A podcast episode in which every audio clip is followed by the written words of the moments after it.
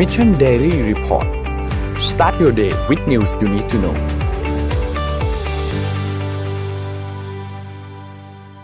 สวัสดีครับ ขอต้อนรับทุกท่านเข้าสู่ Mission Daily Report ประจำวันที่ 21 กันยายน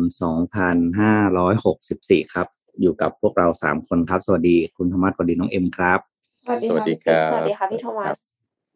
อะ วันนี้อากาศมาพร้อมกับฝนพรำๆน่านอนสุดๆ นะสุดๆฮะแต่ตั้งแต่เมื่อคืนแล้วเมื่อคืนมาแต่มาเป็นพายุเลยนะ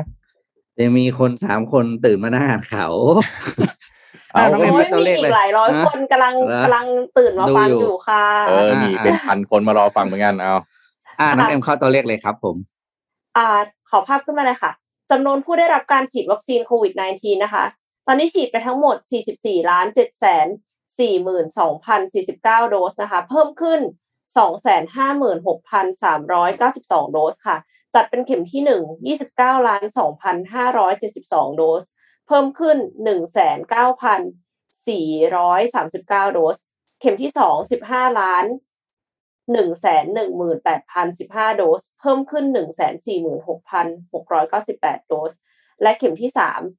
621,462 โดส เพิ่มขึ้น 255 โดสค่ะ ก็ นับว่าฉีดไปได้ไม่เยอะเท่าไหร่นะคะสองแสนห้าคะความคืบหน้าในการฉีดวัคซีนค่ะ เหลืออีกหนึ่งร้อยสามวันนะคะ จะหมดปีสองพันห้าร้อหกสิบสี่แล้วนะคะ ถ้าสมมติว่าเราอยากจะบรรลุเป้าหมายเนี่ย เราต้องฉีดให้ได้เฉลี่ยวันละห้าแสนสี่หมื่นสองพันห้าร้อยสิบเก้าโดสต่อวัน แต่ว่าที่ฉีดได้ล่าสุดคือสองแสนห้าหมื่นหกพันหนึ่งร้อยสามสิบเจ็ดโดสเท่านั้นค่ะ เป้าหมาย100ล้านโดสเนี่ยสำเร็จไปแล้วคิดเป็น 44.12 ล้าน เอ่อ 44.12เปอร์เซ็นต์นะคะ จีนนี่ฉีดประชากรไป 78เปอร์เซ็นต์แล้วนะคะอืมโอเค ต่อค่ะ สถานการณ์ผู้ป่วยโควิด -19 ในประเทศไทยนะคะ รักษาตัวในโรงพยาบาลเนี่ยหนึ่งแสนสามหมื่นสองพันห้าร้อยเจ็ดสิบสามคน ในโรงพยาบาลสี่หมื่นสามพันเก้าร้อยหกสิบหกคน โรงพยาบาลสนามแปดหกร้อยเจ็ดคน อาการหนักสามพันห้าร้อยแปดสิบสองคน ลดลง 64 คนค่ะ ใส่เครื่องช่วยหายใจ 773 คนเพิ่มขึ้น 5 คนนะคะ แล้วก็รักษาหาย 11,125 คน รักษาหายสะสมทั้งหมด1ล้าน3แสน41,144 คนค่ะ ถัดไปค่ะ ดัชนีราคาตลาดหลักทรัพย์กันบ้างค่ะ เซ็ตนะคะ ลงไป ห้าเก้าจุดนะคะเอ่อคิดเป็นลบหนึ่งจุดสามเก้าเปอร์เซ็นค่ะ หุ้นต่างประเทศนะคะ แดงทั้งกระดานนะคะ ดาวโจนส์ลงไปหนึ่งจุดห้าแปดเปอร์เซ็นต์ n a s d a q ลบสองจุดสองห้าเปอร์เซ็นต์ NYSE ลบหนึ่งจุดเจ็ดสี่เปอร์เซ็นต์ฟุตซี่ลบศูนย์จุดเก้าสี่เปอร์เซ็นต์แล้วก็ห่างเสงลบสามจุดสามเปอร์เซ็นต์ค่ะ น้ำมันดิบก็ลงเช่นกันนะคะ WTI ลบ 1.33%แล้วก็ Brent ลบ 0.96%ค่ะ แต่ว่าทองคำขึ้นนะคะ ราคาทองคำเนี่ยบวก 0.67%ค่ะ ส่วนคริปโตเคอเรนซีแดงทั้งกระดานเหมือนกันค่ะ ไม่แน่ใจว่ามีใครดอยอยู่บ้างนะคะ Bitcoin ลบ 7.95%อีเทเรียมลบ 8.38% Binance ลบ 10.3% Cardano ลบ 9.16% Dogecoin ลบ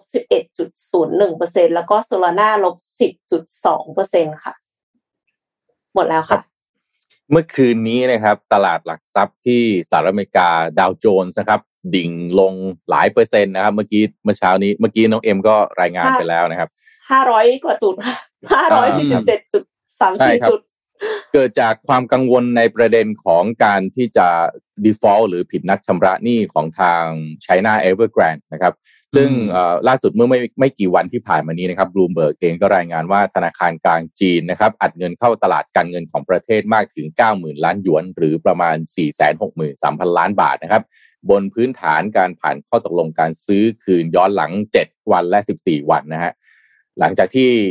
ยักษ์ใหญ่อสังหาริมทรัพย์จีนนะครับ China Evergrande มีโอกาสล้มละลายสูงนะครับ ซึ่งเป็นการเติมเงินเข้าระบบการเงินจีนมากที่สุดตั้งแต่เดือนกุมภาพันธ์ที่ผ่านมานะครับ ทั้งนี้นะฮะ Evergrande ที่มีโอกาสล้มละลายนะครับ ถึงแม้ว่าก่อนหน้านี้ Evergrande จะเติบโตได้อย่างรวดเร็ว แต่ก็เริ่มประสบปัญหานะครับ หลังจากที่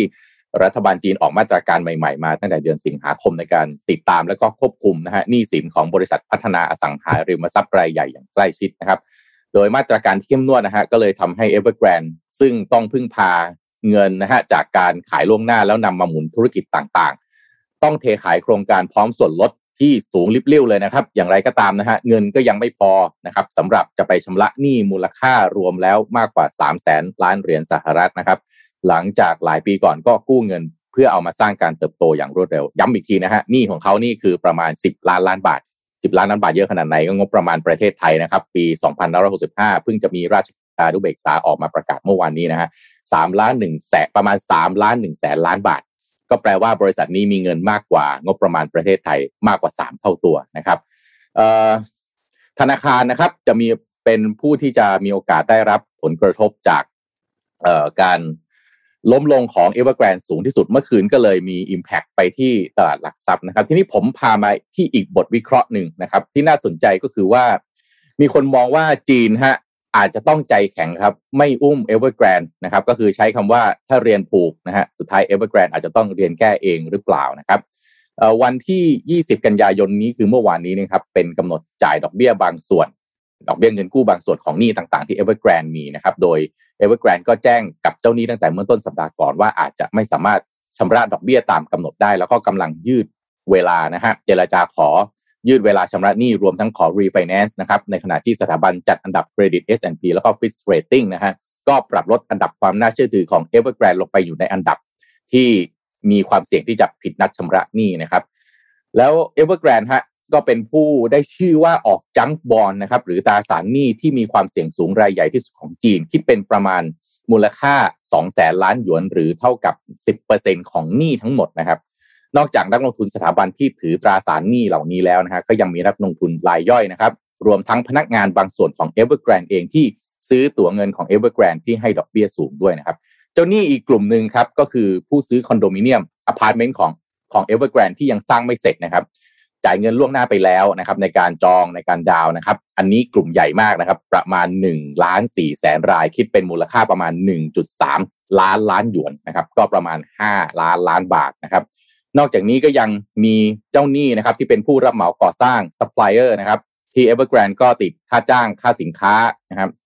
เมื่อวันศุกร์ที่ผ่านมาครับ ส่วนหนึ่งของเจ้าหนี้เหล่านี้นะครับ ก็หลายร้อยรายครับก็ไปชุมนุมประท้วงที่ หน้าสำนักงาน Evergrande ที่เมืองเซินเจิ้นแล้วก็เฉิงตูนะครับเรียกร้องให้บริษัทจ่ายหนี้ที่ค้างอยู่นะครับขณะที่เมืองหนานชางนะครับมณฑลเจียงซีนะครับนักลงทุนที่ซื้อตั๋วเงิน Evergrande กว่า 300 คนครับบุกเข้าไปจับผู้บริหารที่สาขา Evergrande ที่เจียงซีฮะเป็นตัวประกันเพื่อขอเงินลงทุนคืนนะครับ Evergrande นะครับก่อตั้งมาเมื่อ 25 ปีที่แล้วนะครับ เริ่มที่นครเซินเจิ้นมณฑลกวางตุ้งนะครับ โดยนายสุยเจียยินนะครับ เคยได้รับการจัดอันดับจากนิตยสารฟอสเป็นคนรวยอันดับที่ 3 ของจีน แล้วก็อันดับที่ 31 ของโลกนะครับ แต่ว่าก็เติบโตสูงมากนะครับ เช่นเดียวกับธุรกิจเอกชนยักษ์ใหญ่อื่นๆนะครับ Evergrande ระดมทุนด้วยการก่อหนี้มาขยายธุรกิจนะฮะทั้งที่เป็นหนี้ที่กู้จากสถาบันการเงิน และการกู้โดยตรงจากตลาดเงินนะฮะโดยการออกตราสารหนี้ที่ให้ผลตอบแทนสูง เพื่อขายให้กับนักลงทุนรายย่อยนะครับ แต่ว่า สองปีที่แล้วครับรัฐบาลปักกิ่งมีนโยบายจำกัดหนี้ของภาคเอกชน เพื่อลดความเสี่ยงที่จะเกิดกับระบบการเงินและระบบเศรษฐกิจของประเทศนะครับ นอกจากนั้นก็ยังควบคุมการกู้เงินผ่านตลาดเงินในรูปแบบของการออกตราสารหนี้ระยะสั้นที่ให้ผลตอบแทนสูง เช่น การออกตัวเงินขายกับประชาชนทั่วไปนะฮะเพราะการระดมทุนในลักษณะดังกล่าวนะครับ ขยายตัวใหญ่มากจนเกิดสิ่งที่เรียกว่าธนาคารเงาครับคือจำนวนเงินกู้ที่เป็นในรูปแบบลักษณะ เครื่องมือแบบที่ที่ผมได้เรียนไปเนี่ยนะฮะใหญ่กว่าธนาคารในระบบ และไม่มีระบบกำกับดูแลนะครับ แล้วก็มีหลายกรณีฮะที่เข้าข่ายแชร์ลูกโซ่ ที่ทำให้ประชาชนต้องสูญเงินจำนวนมากนะครับ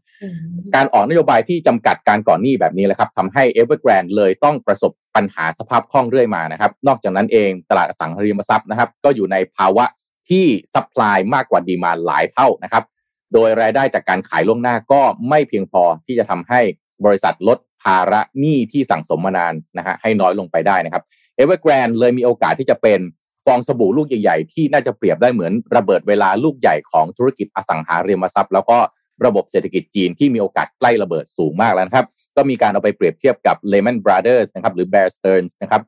ที่สหรัฐอเมริกาซึ่งเป็นจุดเริ่มต้นนะครับเมื่อ Lehman Brothers ล้มละลายในปี 2008 ก็ส่งผลกระทบเป็นลูกโซ่ต่อระบบการเงินของสหรัฐอเมริกาที่เรียกว่าวิกฤตซับไพรม์นะครับ แต่ Evergrande ฮะในอีกแง่หนึ่งถึงแม้จะใหญ่เป็นอันดับ 2 ในธุรกิจอสังหาริมทรัพย์จีน แต่เมื่อเทียบกับขนาดเศรษฐกิจของจีนทั้งหมดแล้วก็ยังถือว่าเล็กมากนะครับไม่ได้ใหญ่จนรัฐบาลต้องอุ้ม เพื่อไม่ให้ส่งผลกระทบต่อระบบนะครับหนี้ที่มีอยู่กับสถาบันการเงินก็อาจจะยังอยู่ในขอบเขตที่จัดการได้นะฮะหากว่าจะกลายเป็นหนี้เสียนะครับ อีกทั้งนโยบายล่าสุดของพรรคคอมมิวนิสต์จีนต่อภาคเอกชนก็คือการควบคุมไม่ให้ใหญ่เกินไปด้วย ดังที่เราจะเห็นได้จากการเข้าไปจัดการกลุ่มบริษัทเทคใหญ่ แล้วก็จำกัดการก่อหนี้ไม่ให้เป็นความเสี่ยงต่อระบบนะฮะรวมทั้งลดความเหลื่อมล้ำในสังคม ไม่สนับสนุนการสร้างความร่ำรวยที่มากเกินไป เพราะฉะนั้นบทวิเคราะห์ก็เลยมองออกมาว่ารัฐบาลปักกิ่งน่าจะมีโอกาสปล่อยให้ Evergrande แก้ปัญหาเองตามลักษณะปกติของธุรกิจ และไม่เข้าไปแทรกแซงโดยไม่จำเป็น และถ้าแก้ไม่ได้ก็มีโอกาสที่จะปล่อยให้ล้มลงไปเองครับ โอ้ อันนี้น่าติดตาม อืม คือล้มบริษัทเดียวอะ่ะ มันก็เข้าใจได้เนาะแต่อืมไอ้ที่ยังมองไม่เห็นเนี่ยนะผมว่าเป็นสิ่งที่น่ากลัวใช่ว่าใครที่ซื้อซื้อเข้าไปแล้วยังไงต่อ อันเนี้ยไม่มีทางรู้จนกว่า รัฐบาลจีนจะเข้าไป เข้าไปเก็บข้อมูลทั้งหมดมาเนาะแต่ผมว่าจีนนะนะการแก้ปัญหาเขาจะไม่ค่อยเหมือนชาติอื่นหรอกเวลาเขาแก้แต่เขาอยากได้ข้อมูลทุกอย่างเขาได้หมดแหละ เออ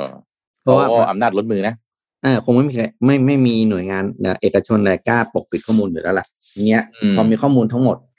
ก็จะอืมแก้ปัญหาได้ได้ได้ดีสุดนะจะปล่อยให้ล่มจะอุ้มจะอะไรก็ก็ต้องแล้วแต่ แต่ผมกลัวผมกลัวไอ้สิ่งที่ผลต่อจากนั้นแหละที่ว่าทรัพย์สินอะไรที่ขายไปแล้วเนี่ยแล้วยังไงต่อใช่ไหมอ่าถ้าล้มละลายไปโครงการที่สร้างอยู่ แล้วยังไงผู้บริโภคที่ซื้อโครงการเหล่านั้นครับเข้าไปอยู่ไม่ได้อะไรเงี้ยแล้วโครงการพอล้มแล้วโครงการก็ไม่มีสิทธิ์เอาห้องนั้นไปกู้อะไรคือมันโอ้โหพันอืมอีลุงตุลังหมดอะอะ พี่ปิ๊กนะเหนื่อยพี่ปิ๊กเอ่อไอ้วิกฤตการเงินเนี่ยนะเอ็มเอ็มนี่จบการเงินใช่ไหมน่าจะเห็นค่ะไม่ไม่รู้ว่าเป็นอย่างนี้หรือเปล่าเวลามันเกิดปัญหานะมันไม่เกิดปัญหาจากคนทำงาน คนหาเช้ากินข้ามคนส่วนใหญ่ของสังคมอะไม่ได้เกิดจากคนส่วนใหญ่อะ มันจะเกิดจากคนไม่กี่คนอะอืมอืมใช่ไหมแต่ว่าแล้วก็ไปเวลามันสารพัดใช้เครื่องมืออะโอ้เซ็นอืมอืมใช้ financial instrument ที่โอ้มันซับซ้อนแล้วก็ซับซ้อนเหมือน ลงลงทุนในสิ่งที่ตัวเองไม่ได้เข้าใจขนาดนั้น คือแล้วคิดว่าตัวเองเข้าใจชื่อเรียกยากใช่เออคิดชื่อว่าเรียกยากคิดว่าเข้าใจอะไรก็ไม่รู้แต่ปรากฏว่าจริง ๆ แล้วคือไม่ได้เข้าใจ เพราะว่าเหมือนกับ คือมมันก็มีความมีอีโก้นิดหนึ่งด้วยแหละ ว่าเหมือนกับว่าคิดว่าตัวเองอะ รู้แล้วว่ามัน diversify risk ได้ดี แต่ว่าจริง ๆ มันอาจจะไม่ใช่อย่างนั้น แล้วก็คาดการณ์ไม่ถึงกับ surprise อะค่ะ และอะไรรู้ไหมสุดท้ายพอเกิดวิกฤตขึ้นมาใครลำบากครับ คนส่วนใหญ่คนตัวเล็กคนค่ะปคนระชาชนอ่าส่วนส่วนคุณที่เป็นคนสร้างปัญหาใช่ไหมนู่น เอาเงินไปฝากไว้เกาะเคแมนมั่งใช่ไหมล้มบนไปนฟูอนกอยู่ไหนก็ไม่รู้ อืมใช่เนี่ยอย่างเนี้ยคุณสุยเจียยินเนี่ยนะฮะเขาก็มีการไปวิเคราะห์ว่าแกได้เงินปันผลไปมากกว่าแสนเจ็ดหมื่นห้าพันล้านบาทตั้งแต่เดือนตุลาคมปีสองพันห้าร้อยสิบเอ็ดนะคือมีอะไรแกก็ปันผลเข้าตัวเองใช่ไหมแล้ว Evergrande เนี่ยนะเอ่อเวลาเติบโตก็กู้เงินจากธนาคารแล้วก็นักลงทุนอืมรายใหญ่นะฮะ แล้วเวอืมเวลาเวลาจะจ้างซัพพลายเออร์ใช่ไหมฮะใช้เวใช้วิธีการติดเงินผู้รับเหมาแล้วก็ผู้ผลิตวัสดุก่อสร้างฮะและออกเป็นใบยืมเงินไว้เป็นหลักฐานโอ้มเป็นไง เทคนิคเป็นไง ไม่ธรรมซัพดาพลายเออร์นี่คือเออล้มอีกเยอะมากอะค่ะ ถ้าถ้าเขาเออล้มอะเออ เนี่ย จริง ๆ อืมเป็นไงโหดไหมอืมอื้อหือใช้วิธียืมเงินเหรอเออแล้วออกใบคนแล้วคนออกใบจะขายยืมเงินงาน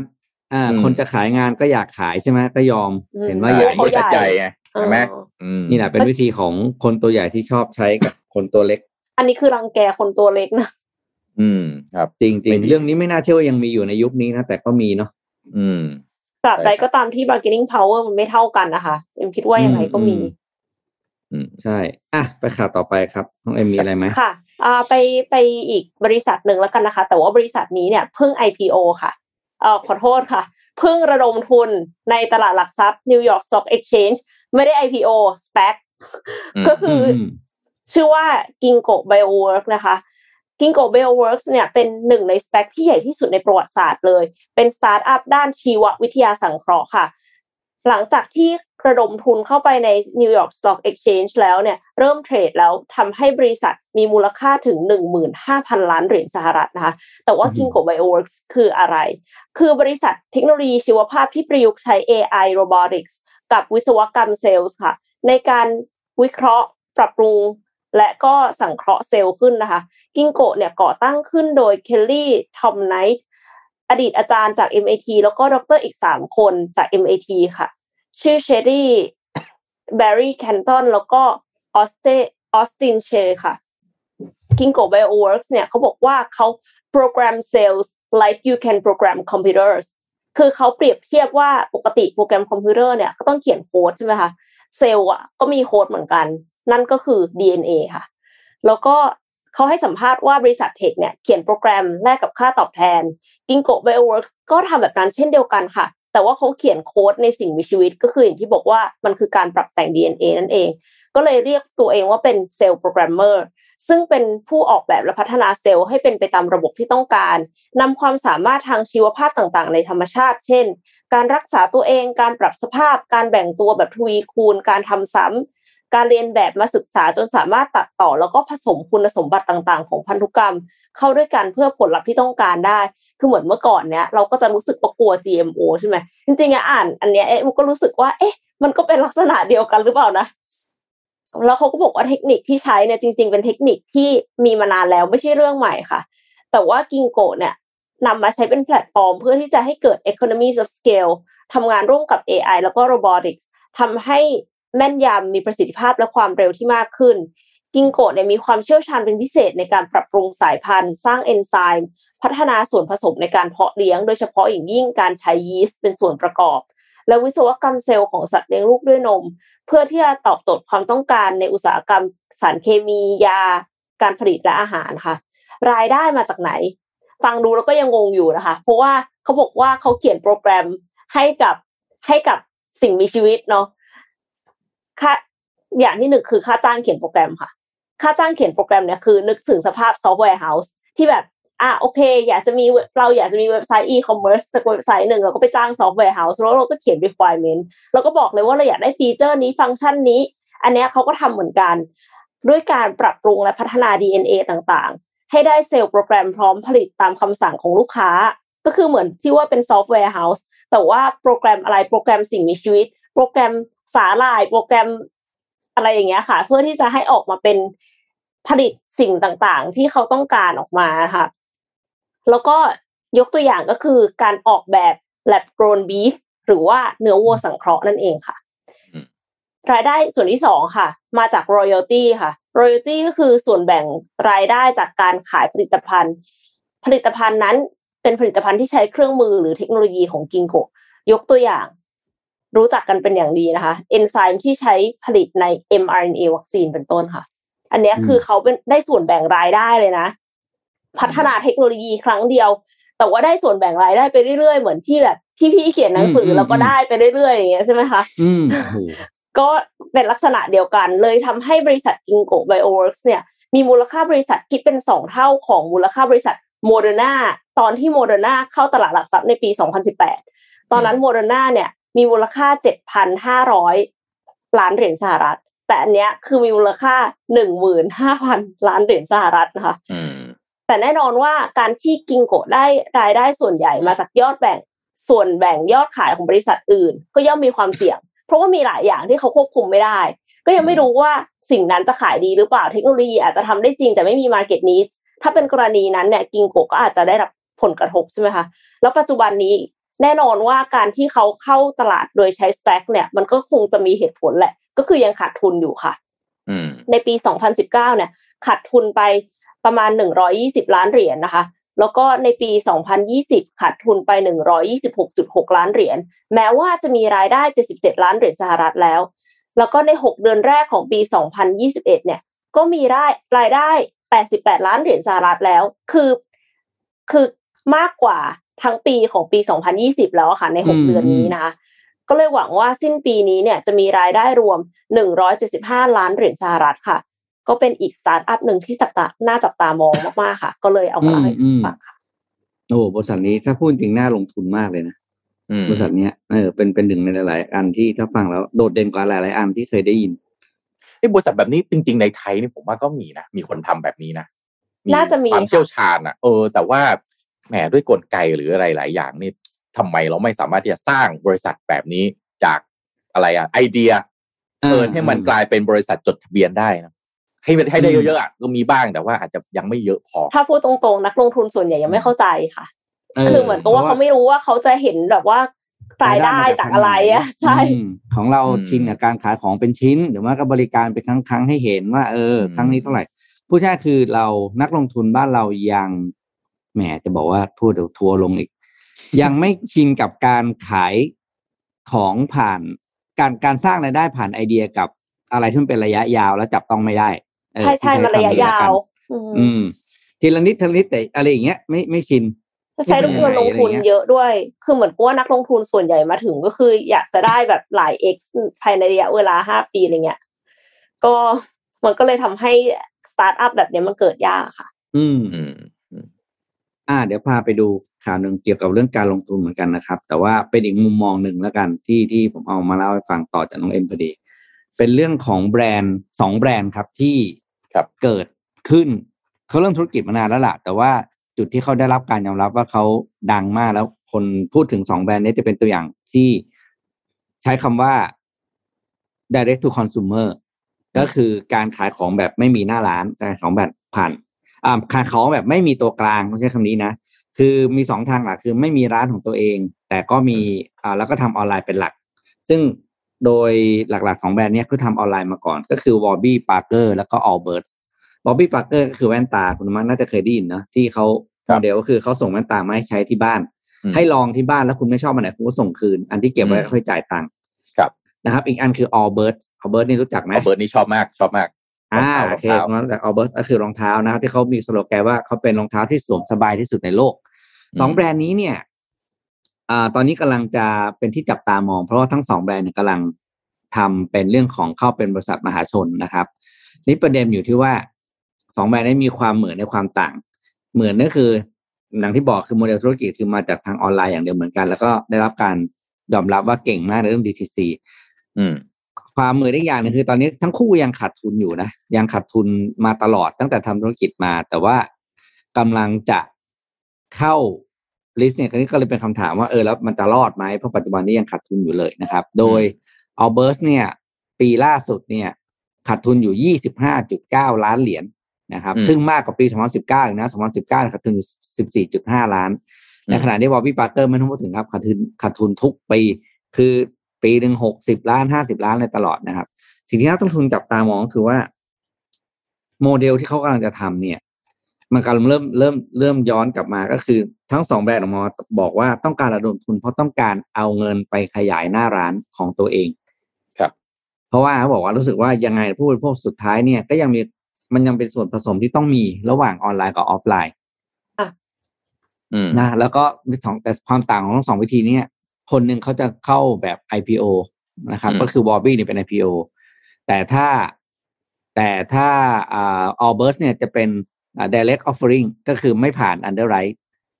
อืมต้องรอดูครับว่าทั้งสองคนสุดท้ายเนี่ยจะต่างกันและผลจะออกมายังไง แต่ผมว่าทั้งสองแบรนด์เนี่ย มีฐานแฟนที่ค่อนข้างเหนียวแน่น แล้วก็อืมเรียกว่าเป็นเป็น big fan อะนะแล้วยังยังธุรกิจยังโตได้มากเพราะหลักๆก็คือยังผ่านออนไลน์แล้วไม่มีตัวกลาง คือ Warby เอ่อ Warby Parker เนี่ย ผมว่าไอเดียดีมากนะ คือแว่นเนี่ยโอเคแต่อืม Allbirds นี่ผมแบบหืมตอนออกมาแล้วแบบรองเท้ามันต้องเจอใครอะมันเจอ Adidas มันเจอไนกี้เออเออมันเจอ โอ้โห สารพัดคุณหันทางไหนอะมันทุกเกือบทุกอืม segment ก็มีคนยึดครองอยู่แล้วใช่ไหมแต่ยังเติบโตมาได้นะ แต่ว่าก็เติบโตในลักษณะที่ตัวเลขที่มันก็ขาดทุนนะนะอืมก็โอ้น่าคิดเหมือนกันนะว่า top line ได้แต่ bottom line ไม่ได้อะเออใช่โมเดลธุรกิจนะในโลกปัจจุบันนี่มันเปลี่ยนแปลงไปเยอะใช่ไหมถ้าเผลอพริบตาเดียวปั๊บเอ้ามันแบบมีโมเดลแบบใหม่ๆใหม่แล้วหรือว่าการลงทุนในอะไรอะ การลงทุนในรูปแบบใหม่ๆนะสินทรัพย์ใหม่ ๆ ที่อาจจะไม่คุ้นเคยอย่างเงี้ยนะครับ แล้วก็เอ๊ะคนใดคนอื่นเขาลงทุนกันทำไมเรา ไม่รู้จะลงทุนยังไงอะไรเงี้ยนะอืมก็เลยอยากนี่อยากต่อจากพี่ปิ๊กเนี่ยนะครับพาคุณผู้ฟังทุกท่านครับ มาคุยกันเรื่องนี้สักนิดหนึ่ง เมื่อกี้น้องเอ็มรายงานข่าวเรื่องของมูลค่าของบิตคอยน์แล้วก็คริปโตเคอเรนซีสารพัด currency เลยนะจริงๆรายงานอยู่อยู่เกือบทุกวันนะครับ คือมันก็เป็นสินทรัพย์ที่ได้รับความนิยมอย่างมากนะครับ หลายๆคนก็อาจจะเคยเห็นนะฮะว่าการเทรดการทำกำไรในตลาดคริปโตเคอเรนซีเนี่ยมีผลตอบแทนสูงมากนะครับ หลาย ๆ ครั้งก็สูงกว่าตลาดหุ้น หรือว่ากองทุนรวมด้วยซ้ำนะก็เลย หลายท่านอาจจะสงสัยแล้วก็ตั้งคำถามทำไมฮะ return หรือผลตอบแทนในโลกคริปโตเนี่ยถึงสูงกว่าตลาด traditional finance เช่นหุ้นนะฮะพันธบัตรกองทุนรวมครับวันนี้ก็เลยเป็นโอกาสดีครับ เราได้รับเกียรติจากดรธันวาอาพรทิพย์นะครับ blockchain technical advisor ครับจากเอ่อ venture capital นะครับ SCB 10x นะครับที่จะมาไขข้อข้องใจเกี่ยวกับเรื่องของ cryptocurrency อยากให้ทุกทุกท่านตั้งใจฟังกันดี ๆ เลยครับ สวัสดีครับ ดรธันวาครับ สวัสดีครับค่ะผม สวัสดีครับ สวัสดีครับเอ่อเนี่ยแหละครับ อย่างที่ได้เรียนไปนะครับ เรื่องของคริปโตเคอเรนซีได้รับความนิยมสูงมาก โดยเฉพาะในเอ่อเอ่อถ้าไปอ่านตอนนี้ในช่องคอมเมนต์ของเอ่อ Mission Daily Report ตอนนี้นะฮะหลายท่านคงจะรอที่จะฟังดรธันวาแล้วนะครับเอ่ออยากจะทราบว่าความแตกต่างนะฮะในเชิง return ผลตอบแทนเนี่ยนะฮะของระหว่างโลกของ DeFi นะฮะ Decentralized Finance แล้วก็ Trade เอ่อจะเรียกว่าอะไร TradFi นะฮะ Traditional Finance เนี่ยสองอย่างนี้มันต่างกันยังไงครับเอ่อสองต่างสองอย่างนี้มันต่างกันที่เห็นได้ชัดที่สุดเมื่อกี้ที่คุณเอ็มพูดว่าเอ่อหลาย ๆ ท่านเนี่ยจ้องที่จะหา return หลาย x ในเวลาห้าหกปีใช่ไหมครับ ในโลกคริปโตนี่ไอ้คำว่าหลาย x นี่ไม่ใช่เวลาห้าหกปีนะครับ อาจจะเป็นเวลาห้าหกอาทิตย์ก็เป็นได้เหรียญหลาย ๆ ตัวนี่ก็คือขึ้นมาเป็น 10x แล้วในระยะเวลาไม่กี่เดือน ซึ่งอืมความต่างตรงนี้อะครับทำให้เกิดคำถามว่า แล้วทำไมทุกคนไม่วิ่งมาลงทุนในคริปโตเคอเรนซีไหมครับอืมอ่าก็เลยวันนี้ก็เลยเป็นเป็น topic อันนี้แหละครับว่าทำไม return ในคริปโตมันถึงสูงกว่าตลาด TradFi หรือ traditional finance เยอะมากอืมซึ่งอันที่หนึ่งเลยที่ที่เป็นเหตุผลหลักๆเนี่ยก็คือตลาดคริปโตเคอเรนซีเนี่ยไม่ว่าตอนนี้มันจะใหญ่ขนาดไหนเนี่ยต้องยอมรับว่ามันยังเป็นตลาดที่ใหม่มากนะครับเป็นเทคโนโลยีที่ใหม่มาก เป็นเทคโนโลยีที่ มี potential ที่จะโตต่อไปในอนาคต แล้วก็ disrupt เอ่อตลาด financial market แต่ว่าณถึงจนถึงจุดตอนนี้เนี่ย solution ที่ออกมาเอ่อหลาย ๆ ครั้งยังเป็นเอ่อ solution ที่ looking for problem to solve นะก็คือมีอืม problem บางส่วนที่ solve ได้แล้ว แต่หลาย ๆ ครั้งก็คือยังยังยังหาจุดที่เป็น market fit ของเราอยู่ครับเพราะฉะนั้นไอ้ไอ้จุดตรงนี้แหละครับ เนื่องจากเป็นเทคโนโลยีใหม่ที่มี potential ที่จะ growth เยอะมากเนี่ย ทำให้เหมือนการลงทุนในคริปโตเคอเรนซีเป็นการคล้ายคลึงกับการลงทุนในตลาดสตาร์ทอัพทั่วไปนะครับ ก็คือหวังผลว่าเป็น high risk high return อืมอ่าก็อันนั้นคืออันนั้นคือจุดที่หนึ่งครับว่าความเสี่ยงที่สูงมากจากการที่เทคโนโลยีนี้มันยังมีโอกาสที่จะล้มนี่แหละทำให้ตลาดต้อง reward คนที่ก้าวเข้ามาเป็น early adopter เหล่านี้แหละ ด้วย return อืมที่สูงกว่าตลาดทั่วไปครับ อืมเพราะความเสี่ยงสูงใช่ไหมฮะทีนี้ใช่ครับ ตลาดคริปโตเนี่ยเหมือนมันจะ bullish ตลอดเวลาในเรียกว่าหลายปีติดต่อกันเนี่ยนะฮะมันไม่มีช่วงแบร์ไม่มีช่วงพักหรืออะไรเลยแบบนี้เนี่ยนะครับ หรือจะมีช่วงลงก็ลงสักพักเดียวเนี่ยนะฮะไอ้ naturally bullish market มันเป็นลักษณะของตลาดคริปโตแบบนี้หรือเปล่าครับ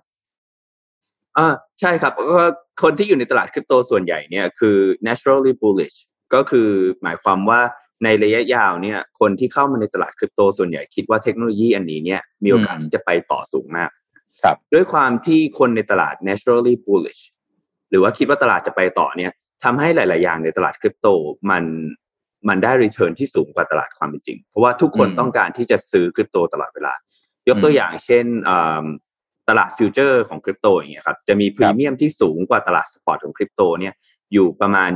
20-30%แทบจะตลอดเวลานะครับซึ่งถ้าครับเทียบกับตลาดหุ้นเนี่ยจะเห็นว่าบางทีตลาดหุ้นเนี่ยตลาดฟิวเจอร์ต่ำกว่าตลาดหุ้น spot ก็มีเหมือนกันนะอืมก็อันนี้เป็นเป็น reflection ของ sentiment แล้วกันครับของคนที่เป็น early adopter ในคริปโตว่ามีมี long term outlook ที่คิดว่าตลาดจะโตต่อไปกว่านี้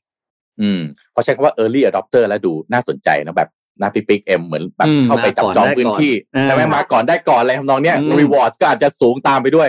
อีกแง่หนึ่งแหละครับด้านพวก stable coin หลายท่านอาจจะยังไม่รู้จัก ไม่คุ้นเคย เคยได้ยินผ่านๆหู เอ๊ะมันคืออะไร อยากจะลงทุน stable coin เหมือน cryptocurrency ไหม โอกาสเป็นอย่างไรรบรบกวนดรธันวานิดหนึ่งครับ ครับผม อันนี้เป็นอะไรที่น่าสนใจมากเลยครับ เพราะว่าตลาดครับคริปโตเคอเรนซีเนี่ย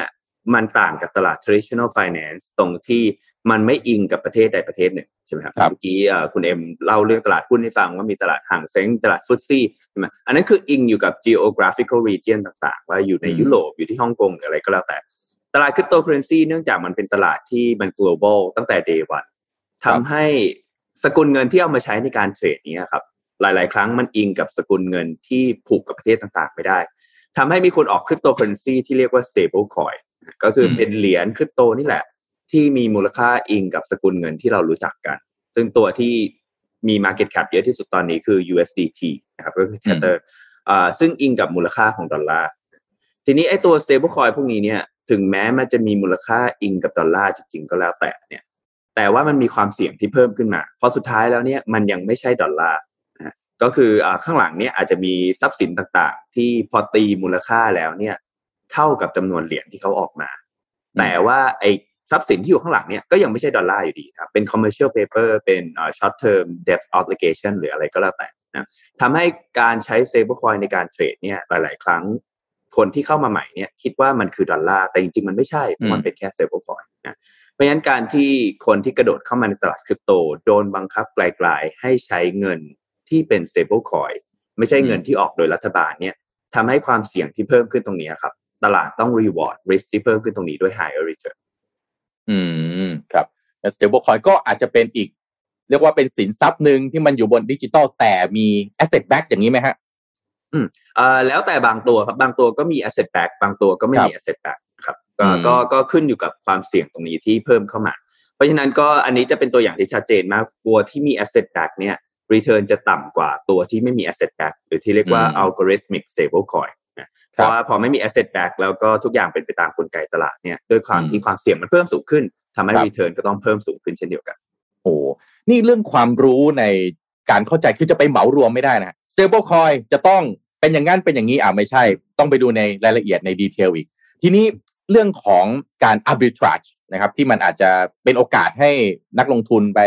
เก็งกำไรได้หรือเปล่าเนี่ยนะฮะนักลงทุนจะเป็นจะต้อง ลงแรงศึกษาช่องทางการศึกษา มันควรจะเลเวลไหนฮะควรจะ expert เลยไหมถึงจะลงทุนได้ หรือว่าไม่เป็นไรเอาลูกงูปลาปลาปั๊บก็ไปลงทุนเถอะเพราะว่ามีโอกาสจะเป็น early adopter แล้วมันก็มี rewards ที่น่าสนใจรออยู่ครับ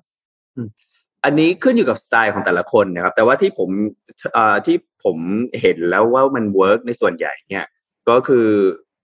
เนื่องจากอย่างที่เราคุยกันเมื่อกี้ว่าการเข้ามาในตลาดคริปโตเคอเรนซีตอนนี้เนี่ยคือคุณครับเป็น early adopter มากๆ นะอืมไม่ว่าจะเป็นเอ่อ UI นะครับ user interface หรือว่า UX หรือว่า user experience เนี่ยครับคือตอนนี้ใช้งานยากมากจะพูดจริงๆนะครับอืมแล้วก็ด้วยความที่มันเป็นดิจิทัลแอสเซทเนี่ยโอกาสที่จะโดนแฮกหรืออะไรเงี้ยก็มีสูงถ้า user ไม่เข้าใจจริงๆนะเพราะฉะนั้นไอ้ตัว knowledge ตรงนี้นี่แหละครับที่ที่มันเป็นแกลบเอ่อไม่ให้คนเข้ามา adopt ตรงนี้ได้เร็วอย่างรวดเร็วนะอ่า ส่วนที่คุณโทมัสถามเมื่อกี้ว่าแล้วไอ้คนที่เข้ามาเนี่ยการศึกษาเนี่ยมันต้องอืมมีความรู้ขนาดไหนถึงที่จะที่จะกระโดดครับเข้ามานะคริปโตเคอเรนซีเนี่ยเป็นอะไรที่น่าสนใจมาก เพราะว่ามันสามารถกระโดดเข้ามาได้ด้วยเงินทุนที่ต่ำมากนะครับ ก็อืมเอ่ออาจจะเห็นหลาย ๆ เจ้าใน exchange เมืองไทยที่บอกว่า 10 บาทร้อยบาทก็สามารถเข้ามาได้แล้วนะเพราะฉะนั้นที่ผมจะแนะนำเลยส่วนใหญ่ก็คืออ่าคิดซะว่าเป็นเอาเงินตรงนั้นเนี่ยเข้ามาลองลงนะครับ คือน้อยมาก นะครับอืมคิดซะว่าอันนั้นคือกาแฟแก้วหนึ่งแล้วกันที่อ๋อที่แบบซื้อไปแล้ว เป็นกาแฟค่าบทเรีที่ยนให้ความรู้เราด้วย ใช่ครับอืมเพื่อเป็นค่าเป็นค่าเราเรียนเป็นค่าที่ให้เรามาเรียนรู้ตรงนี้นะครับ เพราะว่าไอ้ไอ้ knowledge ที่ก็ต้องเข้ามาตรงนี้เนี่ยหลาย ๆ ครั้งมันเป็นการผสมผสาน knowledge อืมหลาย ๆ ด้านเข้าด้วยกันในโลกคริปโต ไม่ว่าจะเป็นเอ่อการเมือง finance หรือเทคโนโลยีก็แล้วแต่นะครับรวมถึง digital security ด้วยที่ที่เข้ามานะหลาย ๆ ท่านไม่เคยรู้จักคำว่า two factor authentication ก่อนเข้ามาในโลกคริปโตด้วยซ้ำนะ แต่พอเข้ามาในโลกคริปโตเนี่ยมันโดนบังคับให้ต้องมี digital security ที่มากขึ้นทำให้เกิดไอ้องค์ความรู้ตรงนี้แหละครับ ที่ที่ต้องมีให้ได้ก่อนที่จะเข้าไปลงทุนได้ ซึ่งไอ้องค์ความรู้ตรงนี้เนี่ยมันหาไม่ได้นอกจากจะกระโดดเข้ามาตั้งแต่แรกครับ ก็อืมก็เป็นอะไรที่แนะนำว่าเป็น learning by doing เป็นอะไรที่ดีที่สุดครับสำหรับโลกคริปโต อืม learning by doing ก็อาจจะทีนี้ต้นทุนนะในการเรียนรู้ก็อาจจะต้องบริหารจัดการ ให้ดีถ้านิดเรานึงเรียนจะแพงนิดนึงไหมคะอ่าก็บางที all in ไปเลยก็อาจจะเป็นการเสี่ยงนะครับ เพราะฉะนั้นนอกจากข้อมูลดีๆนะฮะเกี่ยวกับเรื่องของ fintech หรือว่า cryptocurrency แล้วนะฮะล่าสุด SCB 10X ก็เตรียมเปิดเวทีนะครับ SCB 10X DeFi Launchpad นะฮะเพื่อที่จะเฟ้นหาสุดยอดทีมนักพัฒนาที่สนใจในด้านการเงินแบบไร้ศูนย์กลางบนบล็อกเชนนะครับเพื่อรับรางวัลฮะมูลค่า 3 0 0แสนบาทนะฮะแล้วก็โอกาสในการได้รับคัดเลือกเข้าโครงการ incubation program นะครับเพื่อบ่มเพาะประสบการณ์และต่อยอดทางธุรกิจกับ SCB 10X นะครับแล้วก็พันธมิตรสตาร์ทอัพด้าน DeFi ระดับโลกเป็นเวลา 3 เดือนนะฮะรวมถึงโอกาสในการนำเสนอไอเดีย เพื่อระดมทุนเพื่อพัฒนานวัตกรรมต่อไป ผู้ที่สนใจก็เอาเลยครับ สมัครเข้าร่วมแข่งขันได้ที่ www.scb10x.com ตั้งแต่วันที่ 3 ถึง 30 กันยายนนี้นะครับ ก็สำหรับใครที่มีความรู้ แล้วก็มีความพร้อมไปเลยฮะสมัครนี่3 0 0 0 0 0บาทอ่าลดรางวัลน่าสนใจ แล้วนอกจากเงินรางวัลเนี่ยโอกาสที่ได้ทำนะเข้าโครงการ incubation program ได้ทำงานกับสตาร์ทอัพด้าน DeFi ระดับโลกอันนี้มันเป็นโอกาสที่ตีมูลค่าเป็นตัวเงินไม่ได้อยู่แล้วนะครับเอ่อแต่ว่าถ้าเกิดว่าไม่ได้มีความเอ็กซ์เพรสในขนาดนั้นนะฮะมาฟัง Mission Daily Report ฟังดรธันวาแบบนี้นะฮะค่าเล่าเรียนมันก็จะได้เรียกว่าเอาพอสมน้ำสมเนื้อเป็นค่ากาแฟแล้วกันอย่าให้ถึงกับรถยนต์เป็นคันๆเลย นะครับ อันนั้นก็อะน่ากลัวเหมือนกันนะเพราะราคาก็ผันผวนรายวันเลยนะครับก็วันนี้ก็ต้องขอบคุณมากๆเลยครับ ดรธันวาอาพรทิพย์ครับ Blockchain Technical Advisor Venture Capital SCB 10X ถ้ามีโอกาสนะครับ รบกวนขอเรียนเชิญเพื่อมาให้ความรู้กับพวกเราอีกครั้งสำหรับเรื่องของตลาดคริปโตเคอเรนซีแล้วก็ DeFi นะครับ วันนี้ขอบคุณมากครับ สวัสดีครับดีครับขอบขอบคุคุณณคครับรับ สวัสดีขอบครับคุณค่ะ สวัสดีค่ะอ่ามีหลายท่านก็บอกว่า โอ้ยรถคันเดียวกระจอกไปนี่โดนรถไปเป็นสิบคันแล้ว จะดีเหรอคะใช่แต่ว่าเราตราเรียบนใดที่ยังแพงกันไม่ได้ขายไปตราบใดยังไม่ขายไปแปลว่าอัเป็นโอเค realize โอเคอันเรียลไลซ์เพราะว่าไม่ขายเดี๋ยวไม่ขาดทุนใช่ไหมไม่ขายก็ไม่ขาดทุนเพราะเดี๋ยวมันอาจจะกลับมาใหม่ไงอย่างที่เราต้องอาบอกว่านะอาจจะเออเออไอที่ที่คุณอะไรนะคาดหวัง return line x เอ็กซ์เนี่ย บางสินทรัพย์ประเภทอื่นใช่ไหมคุณใช้เวลาสามปีห้าปี อันนี้ขอโทษฮะสามเดือนห้าเดือนบางทีสามวันห้าวันสามวันห้าวันมัน line x ก็มี ถึงขั้นช็อกได้อะใครที่ใจไม่แข็งจิตไม่นิ่งแล้วเงินไม่เย็นจริงนะโอ้โหผมเห็นประทรงเปอร์เซ็นต์มันขึ้นลงแล้วจะกุ้มใจอะ อืมหวือหวามากไม่ผมก็ใช้วิธีอย่างนี้นะ ผมเริ่มนี่เมื่อกี้รู้เลยว่าจะทำไง เพราะผมจะมีพวก passive income บางอย่างอยู่ ครับ ที่เราไม่เราต้องใช้คำว่าเราไม่คิดว่ามันจะมีรายได้ คือใช้คำว่าไม่รู้มันจะมาเมื่อไหร่ได้เท่าไหร่ เพราะว่าในยกตัวอย่างผมมีคอร์สอยู่กับ SkillLane สองคอร์สใช่ไหมอืม ก็เรียกว่าแล้วแต่เวรแต่กรรมแต่บุญนะใครจะเปิดเข้าไปดูผมก็ได้ตังค์ไม่ดูผมก็ไม่ได้ตังค์เนี้ยผมก็เลยตอนนี้ก็จับกันว่าทุกเงินที่ได้จาก SkillLane ทุกทุกไตรมาสเนี่ยก็จะเอามาลงพวกเนี้ยอ๋อเพราะมันไม่มันไม่อยู่ในแผนของเราอยู่แล้วว่าเราจะได้ไงปกติเวลาเราเวลาเราทำชีวิตเราจะมีแผนรายได้รายจ่ายใช่ป่ะอะเอ้ยมีเจเดือนดีหนึ่งเจดีผมเอาบ้างแต่ว่า ไออืมไอสกิลเลนเนี่ยคือไม่ไอสกิลเลนไอรายได้ไอสกิลเลนเนี่ยเราไม่เคยรู้ว่าจะได้จะได้เท่าไหร่ถูกป่ะถ้าไม่มีคนดู ผมก็เอาเมื่อไหร่ได้เท่าไหร่ก็แล้วแต่แล้วแหละถือว่าพระเจ้าเขาจัดสรรมาให้เงินไปเป็นค่า ค่าลงอะไรพวกเนี้ยค่าเรียนผมค่าก็เรียนจัดไปเออผมก็ได้สกิลเลนเท่าไหร่ก็จะโอนเข้าไปเป็นบัญชีสำหรับไปซื้อเรื่องพวกนี้เอาแต่ก็บางคนนะ ก็ถือว่าทำบุญมาดีนะฮะ นอกจากว่าไม่ต้องจ่ายค่าเรียนแล้วคนอื่นเขาจ่ายค่าเรียนให้ด้วย คือไปลงปั๊บจังหวะมันได้พอดีอ้าวได้เออจังหวะ return ได้พอดีมาเอเยอะอได้ค่าเรียนอะไรกลัแบบมาเนี้ยเอออืมนะครับอะไปต่อที่ข่าวครับเชิญเลยคผรับมพาไปดูข่าว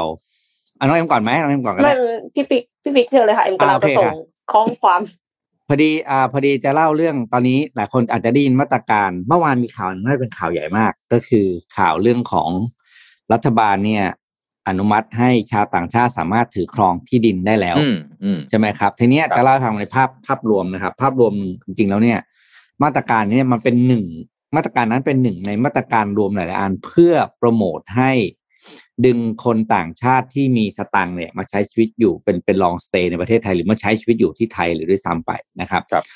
เอ่อผมจะเล่าให้ฟังอีกมาตรการหนึ่งซึ่งหลายคนอาจจะไม่ค่อยได้ยินเพราะไม่ได้เป็นข่าวมากนะก็คือการลดภาษีแอลกอฮอล์และซิก้าอืม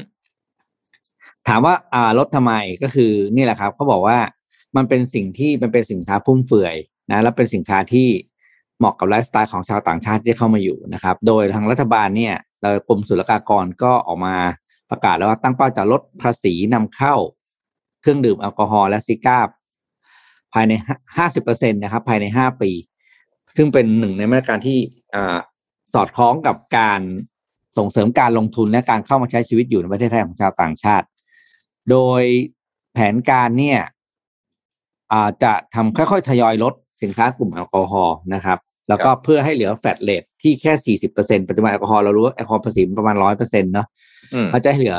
อ่าเป็นแฟตเลทเลยนะครับ ต่อไปคือสี่สิบเปอร์เซ็นซึ่งรวมถึงบุหรี่อ่ายาสูบ แล้วก็เครื่องดื่มแอลกอฮอล์ทุกประเภทนะครับ คือถามว่าทำไมรัฐบาลถึงอ่าตั้งเป้ากับกลุ่มชาวต่างชาติ เพราะว่ากลุ่มลุ่มชาวต่างชาติเนี่ยแน่นอนคือกลุ่มที่มีรายได้แน่นอนมีกำลังซื้อสูง โดยมีตัวเลขเก็บมาแล้วว่า ชาวต่างชาติหนึ่งคนที่เข้ามาใช้ชีวิตอยู่ในประเทศไทยเนี่ยนะครับ ที่มาทำงานอะไรพวกนี้พวก expat นะเนาะ มีการใช้จ่ายในประเทศไทยต่อปีนะ คนละประมาณหนึ่งล้านบาท ครับนั้นเนี่ยเอ่อก็เลยอยากให้มาอยู่กันเยอะๆ เพื่อเป็นการกระตุ้นเศรษฐกิจนะครับ ก็ลองต้องรอดูว่ามันจะว่าแต่ส่วนตัวผมเนี่ย ผมก็ว่าโอเคนะ เออ ให้เขาอืมเข้ามาอยู่ ผมไม่ค่อยติดอะไรเท่าไหร่ อยากให้มาอยู่ด้วยแหละ เพราะว่าเราจะได้เห็นครับว่า เออ มีความหลากหลายมากขึ้นนะอะไรอย่างเงี้ย อืมอะคุณว่าเรื่เห็อนงนี้มันจะมีเรื่องอืมเรื่องนี้ผมสัมภาษณ์ผู้เชี่ยวชาญจาก TDRI เมื่อวานที่ Workpoint Today พอดีเลยครับอืมคือมันก็มีสองมุมมองแล้วกัน มุมมองหนึ่งก็อืมบอกว่ามาเอาต่างชาติมาช่วยกระตุ้นเศรษฐกิจ อันนี้มุมมองจากรัฐบาลเนี่ยเขาบอกว่านักท่องเที่ยวเนี่ยมันจะหายาวนะครับกว่ามันจะกลับมาอีกนาน เพราะฉะนั้นเนี่ยใช้มาตรการนะครับที่มติคอรมออนุมัติออกมาเนี่ยเพื่อที่จะกระตุ้นนะครับ ในการดึงดูดนักท่องเที่ยว แล้วก็ประชากรที่มีศักยภาพอะนะครับก็มี 4 กลุ่มนะฮะอ่าประชากรโลกที่มีความมั่งคั่งสูงนะครับเอ่อผู้เกษียณอายุนะฮะจากต่างประเทศ กลุ่มที่ต้องการทำงานจากประเทศไทย แล้วก็กลุ่มผู้ที่มีทักษะเชี่ยวชาญพิเศษ แต่ก็มีมุมก็มีมุมมองว่าแบบเนี้ยเข้ามาจะช่วยกระตุ้นเศรษฐกิจนะฮะเพราะว่าเดี๋ยวภาษีการจัดเก็บภาษีต่างๆเนี่ยมันจะทำได้ยากเอ่อเรียกว่าจัดเก็บอาจจะจัดเก็บได้น้อยลงเพราะว่าเศรษฐกิจมันอาจจะไม่ดีใช่ไหมครับเอ่ออมก็จะทำให้ตรงเนี้ย ได้รายได้มากขึ้นจากการจัดเก็บภาษีรัฐบาลมองไว้ว่าประมาณ 2 7 0 0 0 0 ล้านบาทผมจำตัวเลขไม่ผิดนะครับ โดยการออกเนี่ยวีซ่าระยะยาวให้นะครับ ก็เป็นมติคอรมอที่ออกมานะครับ แต่อีกมุมหนึ่งฮะก็มองว่าพี่ปิ๊กจำวัฒกรรมนี้ได้ไหมขายชาติหรือเปล่าอะอืมอืมอืมขายชาติหรือเปล่า เพราะว่าการที่ให้เอ่อเข้ามาพำนักเอ่อในประเทศระยะยาวเนี่ยนะครับ ก็มีการพูดคุย ซึ่งเป็นประเด็นที่ค่อนข้างร้อนแรงในสองสามวันที่ผ่านมาก็คือการอืม ให้วีซ่าพำนักระยะยาวแล้วก็ให้ต่างชาติสามารถที่จะเอ่อเรียกว่าเป็นเจ้าของหรือถือครองอสังหาริมทรัพย์ในประเทศไทยได้มากขึ้นแล้วก็เป็นระยะเวลาที่ยาวนานขึ้นเช่นคอนโดมิเนียมเนี่ยนะฮะปกติอาคารชุดเนี่ยต่างชาติเนี่ยจะถือครองในตึกหนึ่งสมมติคุณมีหนึ่งร้อยยูนิต ต่างชาติถือได้ไม่เกินสี่สิบเก้าห้องอืมเพราะว่าเวลาที่มันตั้งนิติบุคคลขึ้นมาใช่ไหมอ่อ่าโหวตก็ไม่ถึกางรไม่ถึงออครึ่กงเสียงเนี่ย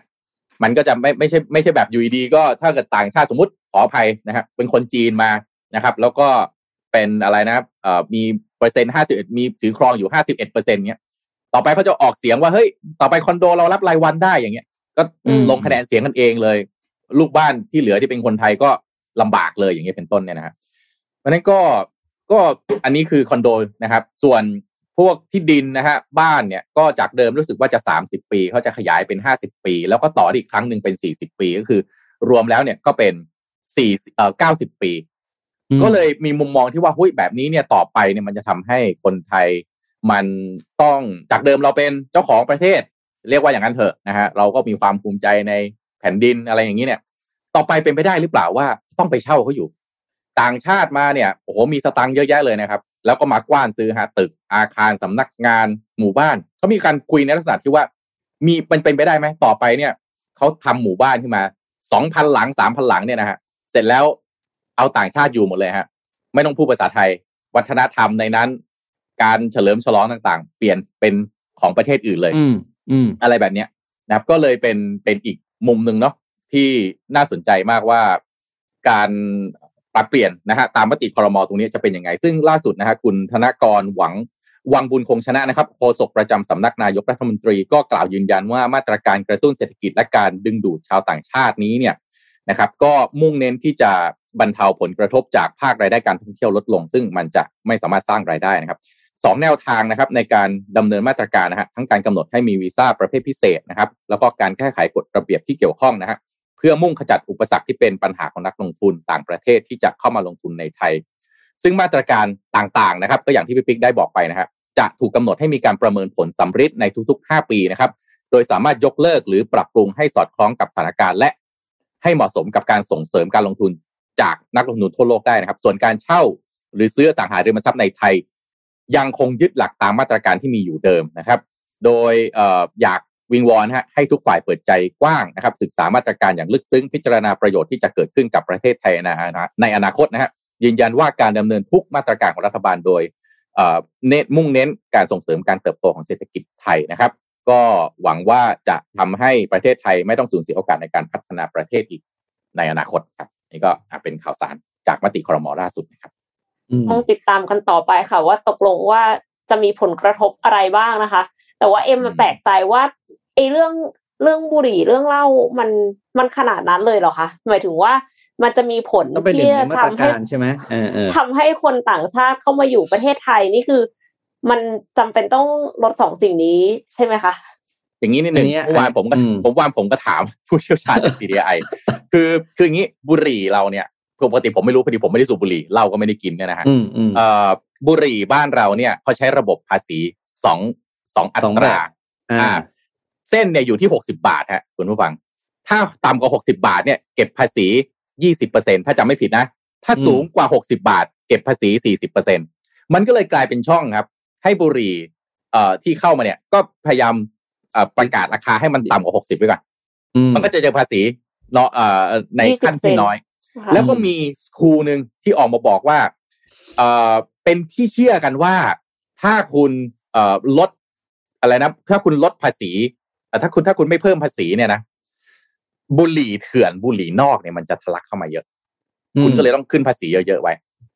เพื่ออะไรป้องกันไม่ให้เยาวชน เยาวรุ่นนะต้องใช้ศัพท์รุ่นใหม่อืมเยาวรุ่นเนี่ย ไปเข้าถึงไปทดลองไปใช้อะไรอย่างเงี้ยแต่ว่าอืมก็มีนักวิชาการที่เขาออกมาบอกเมื่อวานก็ผมก็คุยข่าวนี้เหมือนกันเนี่ยนะฮะคืออาจารย์เอ่อ ที่เกี่ยวข้องเนี่ยฮะทางทางด้านวิทยวิชาวิทยาศาสตร์ชุมชนเนี่ยจากรามาเนี่ยนะครับ ก็บอกว่าไอการประกาศพันมาตรการภาษีเนี่ยไม่เกี่ยวเลยกับการที่วัยรุ่นจะไปทดลองหรือเปล่า แต่มันเกี่ยวกับบทบาทของภาครัฐ ที่จะรณรงค์นะครับแล้วก็การที่จะทำให้การเข้าถึงอะมันมันไม่ได้ง่ายขนาดนั้นนะครับ ก็เลยอยากให้รัฐบาลเนี่ยไปพิจารณาใหม่เรื่องของอัตรา ภาษีของบุหรี่เนาะเนี่ยอะเนี่ยระบบภาษีที่ใช้อยู่ปัจจุบันนี้คือสองอัตรานะบุหรี่ที่มีขายราคาขายปลีกต่ำกว่าซองละ 60 บาท เก็บ 20%บุหรี่ที่มีราคาขายปลีกสูงกว่า 60 บาท เก็บภาษี 40%ซึ่งระบบภาษีนี่มีจุดอ่อนที่เปิดโอกาสให้บริษัทบุหรี่ลดราคาขายปลีกลงมา เท่ากับหรือต่ำกว่าซองละ 60 บาท เพื่อเสียภาษีน้อยลง ก็ทำให้รัฐให้ทำให้ราคาขายปลีกเฉลี่ยลดลง รัฐก็เก็บภาษีได้ลดลงไปด้วยอะก็ไม่รู้มุมมองทุกท่านเป็นยังไง แล้วถ้าราคาขายปลีกลดลงเด็กเยาวชนเข้าถึงง่ายขึ้นไง นั่นน่ะสิค่ะ อืมอืมอืมก็คืองงงงมากเลย อืม คืออ่ามัมันมิตินี้มันอยู่ที่ว่าเราจะเอาด้านไหนดาด้านไหนนำถ้าด้านเศรษฐกิจอืมรายได้รัฐก็จะเป็นมุมหนึ่งถ้าด้านสังคมก็จะเป็นมุมหนึ่งอืม อืมอะเออรอดูไปปค่ะวดหัว มีมีอะคอมเมนต์บอกว่าน่าจะทำเป็นแซนด์บ็อกซ์ก่อน คือเหมือนกับว่า Sandbox เป็นแซนด์บ็อกซ์เฉพาะอืมบางจังหวัดอะไรอย่างเงี้ยค่ะอืมเพราะว่าเป็นจังหวัดที่คนต่างชาติอาจจะอยู่อยู่แล้วอะอย่างเช่นระยองอ๋อหรือชลบุรีอะไรอเฮ้ยย่างเรื่องเงี้นี้ยเราเคค่ะยคุยกันนะ เราเคยคุยกันในมิชชั่นเดลี่เนี่ยแหละเขาบอกว่าอืมที่เราบอกว่าเฮ้ยทำให้จังหวัดนี้มันเป็นอะไรนะ ทดลองอะไรนะมีอัตราภาษีแบบหนึ่งแล้วก็เอาทั้งเซกเตอร์ไปลงเลย เช่นอะไรอะเป็นเซกเตอร์ด้านไบโออะไรเงี้ยไปเลยอืมอ่างทองชัยนาทก็บอกแล้วว่ารกาอฬรัสิฐนธุ์มนตรีอะไรก็ว่าไปรอรัฐมนตรีโทมัสไงโอ้โห เข้าไปจัดการสังคายนาประเทศอะไรอย่างนี้เกรงจะรอถึงชาติหน้าเนี่ยเมื่อวานนี้ผมมีผมมีเกริ่นนิดนึงเรื่องของ อ่า คุณแองเจล่าไมเคิลเนาะครับที่เขาจะอำลาตำแหน่งไปจากหลังจากการ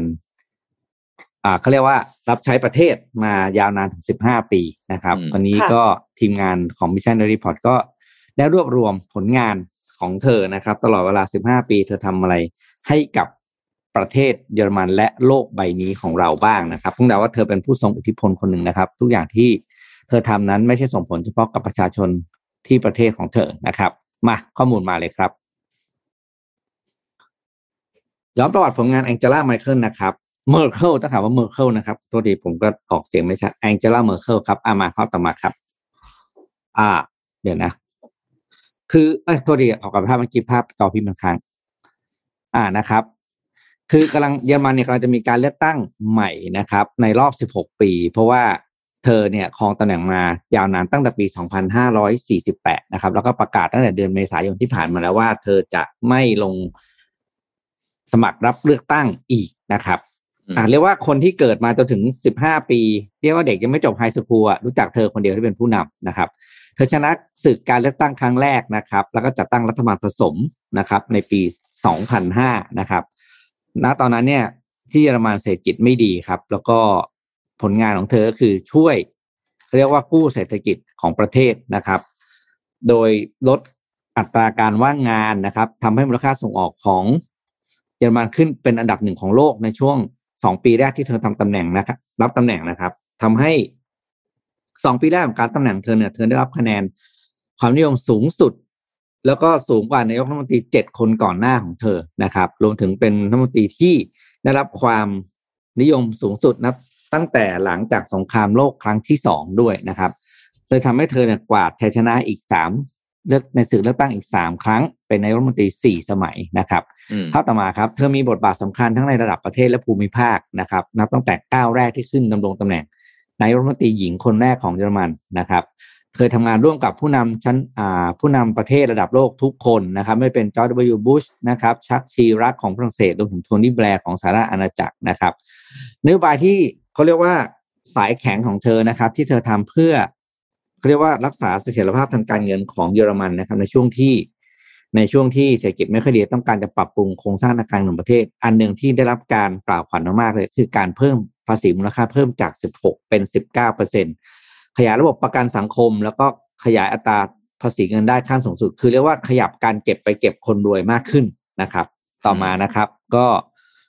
เธอมีบทบาทสำคัญนะครับในเรื่องของการอ่าเวทีระดับโลก EU นะครับ จนเป็นที่กล่าวขวัญกันมากว่า EU จะขยับอะไรเนี่ย ต้องรอให้เมอร์เคิลขยับตัวก่อนอืมแล้วที่เหลือเนี่ยถึงจะค่อยๆคล้อยตามในสิ่งที่เธอตัดสินใจนะครับอืมรวมถึงเธอมีจุดยืนทางการเมืองนะครับ เรื่องของความเท่าเทียมรวมถึงสิทธิ มนุษยชนนะครับ ครั้งหนึ่งเธอเคยเปิดประเทศต้อนรับท่านชาไลลามะนะครับ ซึ่งครั้งนั้นเนี่ยก็จีนก็ไม่พอใจอย่างมาก แต่ก็จะมาก็มีจุดยืนของตัวเองนะครับต่อมานะครับก็เธอได้รับการยกย่องให้เป็นสตรีผู้ทรงอิทธิพลที่สุดของโลก 9 ปีซ้อนนะครับ จากนิตยสารอ่าฟอบส์นะครับ แล้วก็เป็นผู้ที่เรียกว่า ส่งอิทธิพลจริงๆโดยเฉพาะในกลุ่ม G8 นะครับอืมเธอเป็นแบบอย่างของนักการเมืองที่ทำงานหนักนะครับ แล้วก็ไม่มีการเอาเรื่องส่วนตีส่วนเรื่องส่วนตัวของคู่แข่งมาโจมตีใส่ร้ายนะครับ ไม่พูดมาก ไม่เป็นคนขี้โม้โอ้อวด แล้วก็มักจะแต่งตัวไปทำงานด้วยสไตล์ที่เรียบง่ายนะครับ ดูแลตัวเองทำงานบ้านด้วยตัวเอง ไม่เคยออกสื่อในโซเชียลใด ๆ นะครับอืมแล้วก็ สิ่งหนึ่งที่มันเป็นความท้าทายต่อให้กับรัฐมนตรี หรือผู้ที่จะมาลงดำรงตำแหน่งต่อจากเธอก็คือเรื่องของการแก้ปัญหาเรื่องความเดือดร้อนต่างๆ ระหว่างฝั่งเยอรมนีตะวันออกและตะวันตกนะครับ ซึ่งยังเป็นเรื่องที่ต้องทำกันต่อไป สุดท้ายนะครับ คือเธอกำลังจะก้าวลงจากตำแหน่งนี้แล้วนะครับเพื่อว่าเธอจะเป็นหนึ่งในผู้นำโลกที่ได้รับการกล่าวขวัญถึงไปอีกนานนะครับ แล้วก็ ปลายปีนี้นะครับเธอจะก้าวลงจากตำแหน่งปิดฉาก 16 ปี บนเก้าอี้นายกรัฐมนตรีแล้วก็ 18 ปีของการเป็นแกนนำพรรค CDU นะครับที่เป็นชื่อพรรคของการเมืองที่เธอสังกัดอยู่นะครับ แล้วเธอประกาศชัดเจนแล้วว่าเธอจะไม่รับตำแหน่งใดๆอีกต่อไป และขอไปใช้ชีวิตช่วงที่เหลือ อยู่กับตัวเอง แล้วก็ใช้ชีวิตที่เรียบง่ายตามสไตล์ของเธอต่อไปนะครับ นี่ก็เป็นสิ่งที่เราว่า น่าจะเป็นสิ่งที่เป็นเป็นแรงบันดาลใจให้กับคนที่เป็นผู้นำโลกอีกหลาย ๆ คนนะครับอืมอะก็ขอบคุณสำหรับข้อมูลของแองเจล่าเมอร์เคิลนะครับมาถึงทางนี้ ขอบคุณทีมงาน Mission Daily Report ด้วยนะครับ รวบรวมข้อมูลมาให้ครบถ้วน ก็เป็นอีกหนึ่งดอกไม้เหล็กนะฮะอืมเรียกว่าเป็นตำนานแน่นอนนะฮะของโลกทำให้ผมนึกถึงอีกท่านหนึ่งก็คือเอ่อมาร์กาเร็ตแทชเชอร์นะครับ ก็หลายท่านอืมอืมที่เป็นชื่อเหล่านี้เนี่ยก็อืมคือตอนที่อยู่ในตำแหน่งเนี่ยก็คงต้องเจอทั้งดอกไม้ทั้งก้อนหิน นะครับ บางเรื่องอืมการตัดสินใจที่มันยากๆเนาะอย่างเช่นในช่วงโควิด -19 ถ้าจำกันได้ตอนที่คุณแองเจล่าเมอร์เคิลเนี่ยออกมาพูดเนี่ยก็มีการแสดงความรู้สึกอารมณ์ร่วมไปกับประชาชนนะครับ ก็เป็น 16 ปีแห่งความหลังที่เรียกว่าก็คงเป็นที่จดจำของโลกนี้เลยนะครับอืมบ้านเราเท่าไหร่เจ็ดปีเองเนาะท่านนายกคนละเจ็ดปีคนปัจจุบันของเราเจ็ดปีครับคนปัจจุบันเหลือเก้าปีเนี่ยนะฮะ เอ้ยเราไม่เหลืวอกอีกมาเก้าดีกว่าแปมแปมน้องเดี๋ยวน้องน้องน้องเอ็มว่าไงบ้างพี่พี่โทมัสไม่พูดไม่อย่างนั้นนี่คือหต้มาอยงดูความว่าไงคะพี่โทมัสจะสื่ออะไรคะเหลืไม่อหรอกอีกเก้าต้องดูปีนี่คือยังไงนะคะอย่าแล้วเลือกตั้งแล้วมั้งอีกสองปีก็ต้องเลือกตั้งแล้วก็ค่อยไปดูการให้ประชาชนเป็นคนเลือกว่าจะเป็นใครอ่าไม่ไม่ถึงขนาดนั้นหรอกแหมแบบอีกก้งเก้าปีรอดูคเอ้รั้ยงบ้านเลือกตั้งครั้งต่อไปบ้านคุณแองเจล่าเขาเขาเขามีเขามีสวไหมฮะเฮ้ยเหผอนมกันไม่ใช่หรู้ระบบการเมืองรัฐรัฐรัฐ รัฐสภาของเยอรมันเป็นไง ผมไม่มีความรู้เหมือนกันผมก็บอกว่าไม่วกมาก็ยังจะวกมาอยู่นั่นแหละนะอ่าแม่จะวกมาทำไมเนี่ยอืมอะต่อครับอะเอ็มเอ็มมีข่าวเลยไหมพี่โทมัสมีเรื่องอินฟลูเอนเซอร์ใช่ไหมคะเดี๋ยวเอ็มจะต่อเอ่อแต่ว่าพี่โทมัสพูดก่อนได้เลย เดี๋ยวเอ่อคืองี้พี่อยากจะคุยข่าวเรื่องของรัฐบาลนิดนึงนะครับ เรื่องของเอ่อสาธารณสุขนะครับแล้วก็เรื่องของปรับเพดานโครงสร้างหนี้นะครับเอ่อ นิดนึงนะครับว่าล่าสุดนะครับ ในมติครมที่ผ่านมาเนี่ยนะครับเอ่อเดี๋ยวนะเอ็มก่อนได้ไหมเดี๋ยวพี่พี่ขอเอาข่าวขึ้นมาก่อนนิดนึงโอเคค่ะถ้างั้นขอเอ็มไปเรื่องอินฟลูเอนเซอร์เลยแล้วกันนะคะ ขอคลิปค่ะ คลิปโฆษณาอีเกียค่ะ คลิปโฆษณาอีเกียเนี่ยก็คืออีเกียต้องการที่จะให้มีอินฟลูเอนเซอร์เข้าไปอยู่ในห้องเหมือนห้องโชว์รูมของอีเกียที่ฮาราจูกุ ทีนี้ การจ้างอินฟลูเอนเซอร์ไปอยู่ก็ธรรมดาไปนะคะ ก็เลยจ้างอินฟลูเอนเซอร์ที่เป็น virtual influencer เข้าไปอยู่นะคะ อิมมาค่ะ อิมมาเนี่ยเป็นอวตารเสมือนจริงในแบบ hyper realist ถูกสร้างขึ้นมาด้วย computer generated imagery หรือว่า CGI คาแรคเตอร์ก็คือเป็นสาวญี่ปุ่นยุคใหม่ค่ะ ทันสมัยการมีตัวตนของเธอเนี่ยอาจจะเป็นเรื่องที่ fake แต่ว่าสิ่งของที่เธอรีวิวเนี่ยมันเป็นเรื่องจริงนะคะ เธอก็เลยได้รับการว่าจ้างให้เป็นนางแบบในแบรนด์ใหญ่ๆ แล้วก็ ร่วมงานเปิดตัวสินค้ามากมาย แล้วก็คืออีเกียญี่ปุ่นก็ได้ใช้ภาพลักษณ์ของเธอเนี่ยขึ้นหน้าหนังสือสำหรับคอลเลกชัน Self Design Fashion ครั้งแรกของแบรนด์ แล้วก็อีกครั้งในแคมเปญ Happiness at Home ค่ะ ด้วยพื้นที่ใช้สอยขนาดเล็กของโตเกียวก็คือให้เห็นเลยว่าคนเนี่ยจะไปอยู่ใน พื้นที่ของอีเกียได้ยังไง คือแบบเฟอร์นิเจอร์เนี่ยคือใช้ยังไง แล้วก็ทำความสะอาดห้องเองจัดห้องเองเลยอะค่ะ ก็คือโฆษณาอีเกียแหละ แต่ว่ามันเป็นโฆษณาที่น่าสนใจมาก เพราะว่าใช้ virtual influencer นะคะ ข้อดีของนางแบบเหล่านี้ก็คือ จะไม่มีวันอะทำอะไรที่ทำลายภาพลักษณ์ตัวเอง ยกเว้นว่าจะตั้งใจก็คือบางทีมันก็อาจจะต้องมีเรื่องอื้อฉาวบ้างเนาะเพื่อที่จะให้มันดูใกล้เคียงกับใก ล้เคียงกับคนจริง ๆอะไรเงี้ยค่ะ แต่ว่านอกจากนั้นเนี่ยก็คือคาแรคเตอร์ก็จะชัดเจนแล้วก็แข็งแรง ถ้าแบรนด์ต่างๆ คิดว่าคาแรคเตอร์เนี่ยตรงกับการสื่อสารของแบรนด์การเลือกใช้ตัวแทนที่ไม่ใช่มนุษย์จริง ๆ ก็อาจจะเป็นคำตอบคือ แน่นอนว่าถึงแม้ว่าตัวอินฟลูเอนเซอร์เองจะไม่มีไม่มีตัวตนจริง ก็คือเพราะฉะนั้นเขาก็ไม่เหนื่อย ไม่อู้งาน แต่ว่าทีมงานเนี่ยต้องใช้เยอะมากนะ กับการที่จะสร้างสรรค์อินฟลูเอนเซอร์ขึ้นมาแล้วคือต้องเหมือนจริงขนาดเนี้ยค่ะ คืออมคือเขามักจะใช้ฉากที่เป็นฉากจริง แต่ว่าอืมเหมือนวาดวาดอินฟลูเอนเซอร์ขึ้นมาทำอิริยาบถต่างๆ แต่อันเนี้ยคือเด็ดมากเพราะว่ามันมันเป็นวิดีโอที่ค่อนข้างยาว แล้วก็คืออมดูแบบว่าใช้ชีวิตปกติเหมือนเรามากเลยอะ เหมือนคนปกติมากแต่ว่าไม่ได้มีตัวตนอยู่จริงค่ะ ก็อยากจะ perfect ขนาดไหนก็ได้ แต่ว่าจริง ๆ คือการสร้างอินฟลูเอนเซอร์ขึ้นมาเนี่ย ส่วนมากเราเขาจะใช้เอ่อนิยามความสวยงามแบบ millennial กับ Gen Z ซึ่งก็คือไม่ได้หมายความว่าจะต้องสวยทุกระเบียดนิ้ว คือจะมีบางอย่างที่จะแบบ imperfect เพื่อที่จะให้อืมเป็นเหมือนเป็นคนจริง ๆ แล้วก็เขาก็รู้สึกว่าอันเนี้ยแหละคือ imperfectly imperfect คืออมสวยในแบบที่ไม่ต้องสมบูรณ์แบบร้อยเปอร์เซ็นต์ไม่ได้เป็นตุ๊กตาบาร์บี้แบบนั้นนะคะ อืม อันนี้เป็นฝั่งญี่ปุ่นใช่ไหมเอ็มใช่ค่ะอีเกียที่ญี่ปุ่นใช่ไหมใช่ค่ะ อ่า พี่พามาต่อเลยนะครับอินฟลูเอนเซอร์มาฝั่งเกาหลีบ้างนะครับ AI เนี่ยแหละฮะก็อย่างที่บอกไปนะฮะเข้ามาเริ่มมีบทบาทนะครับ แล้วก็มีโอกาสนะครับ ที่จะมาแข่งกับมนุษย์อย่างเราๆเนี่ยแหละนะครับ ในวงการอินฟลูเอนเซอร์นะครับ ก็ข้อดีอย่างที่เอ็มบอกไปนะครับเอ่อบริษัทก็ไม่ต้องแบกรับความเสี่ยงเรื่องเกี่ยวกับข่าวเช้านะฮะปัญหาอืมส่วนตัวนะฮะที่อาจจะเป็นข้อจำกัดและที่สำคัญนะฮะเรื่องของเวลาในการรับงานด้วยนะครับ เป็น AI เป็นหุ่นยนต์เวลารับไม่งานไม่จำกัด ขอโทษนะฮะเออรับงานสิบงานพร้อมกันยังทำได้เลยนะฮะค่ะ ร้อยงานยังได้เลยนะครับ ไปอยู่เอทุอกจริมุงมอะทั่วโลกใช่ถูกไหมเราเคยคิดมุมนี้เลย เออ เออ ถูกไหมนะครับ ก็ตัวอย่างที่เห็นอ่านี่น้องเอ็มเอามานำเสนอไปแล้วนะครับ แล้วก็มีเล o มิเคล่านะครับมนุษย์เสมือนจริงที่สร้างขึ้นจาก AI แล้วก็เป็นอินฟลูเอนเซอร์ที่มีคนติดตามบนอินสตาแกรมแล้วเนี่ยมากกว่า 3 ล้านคนนะครับ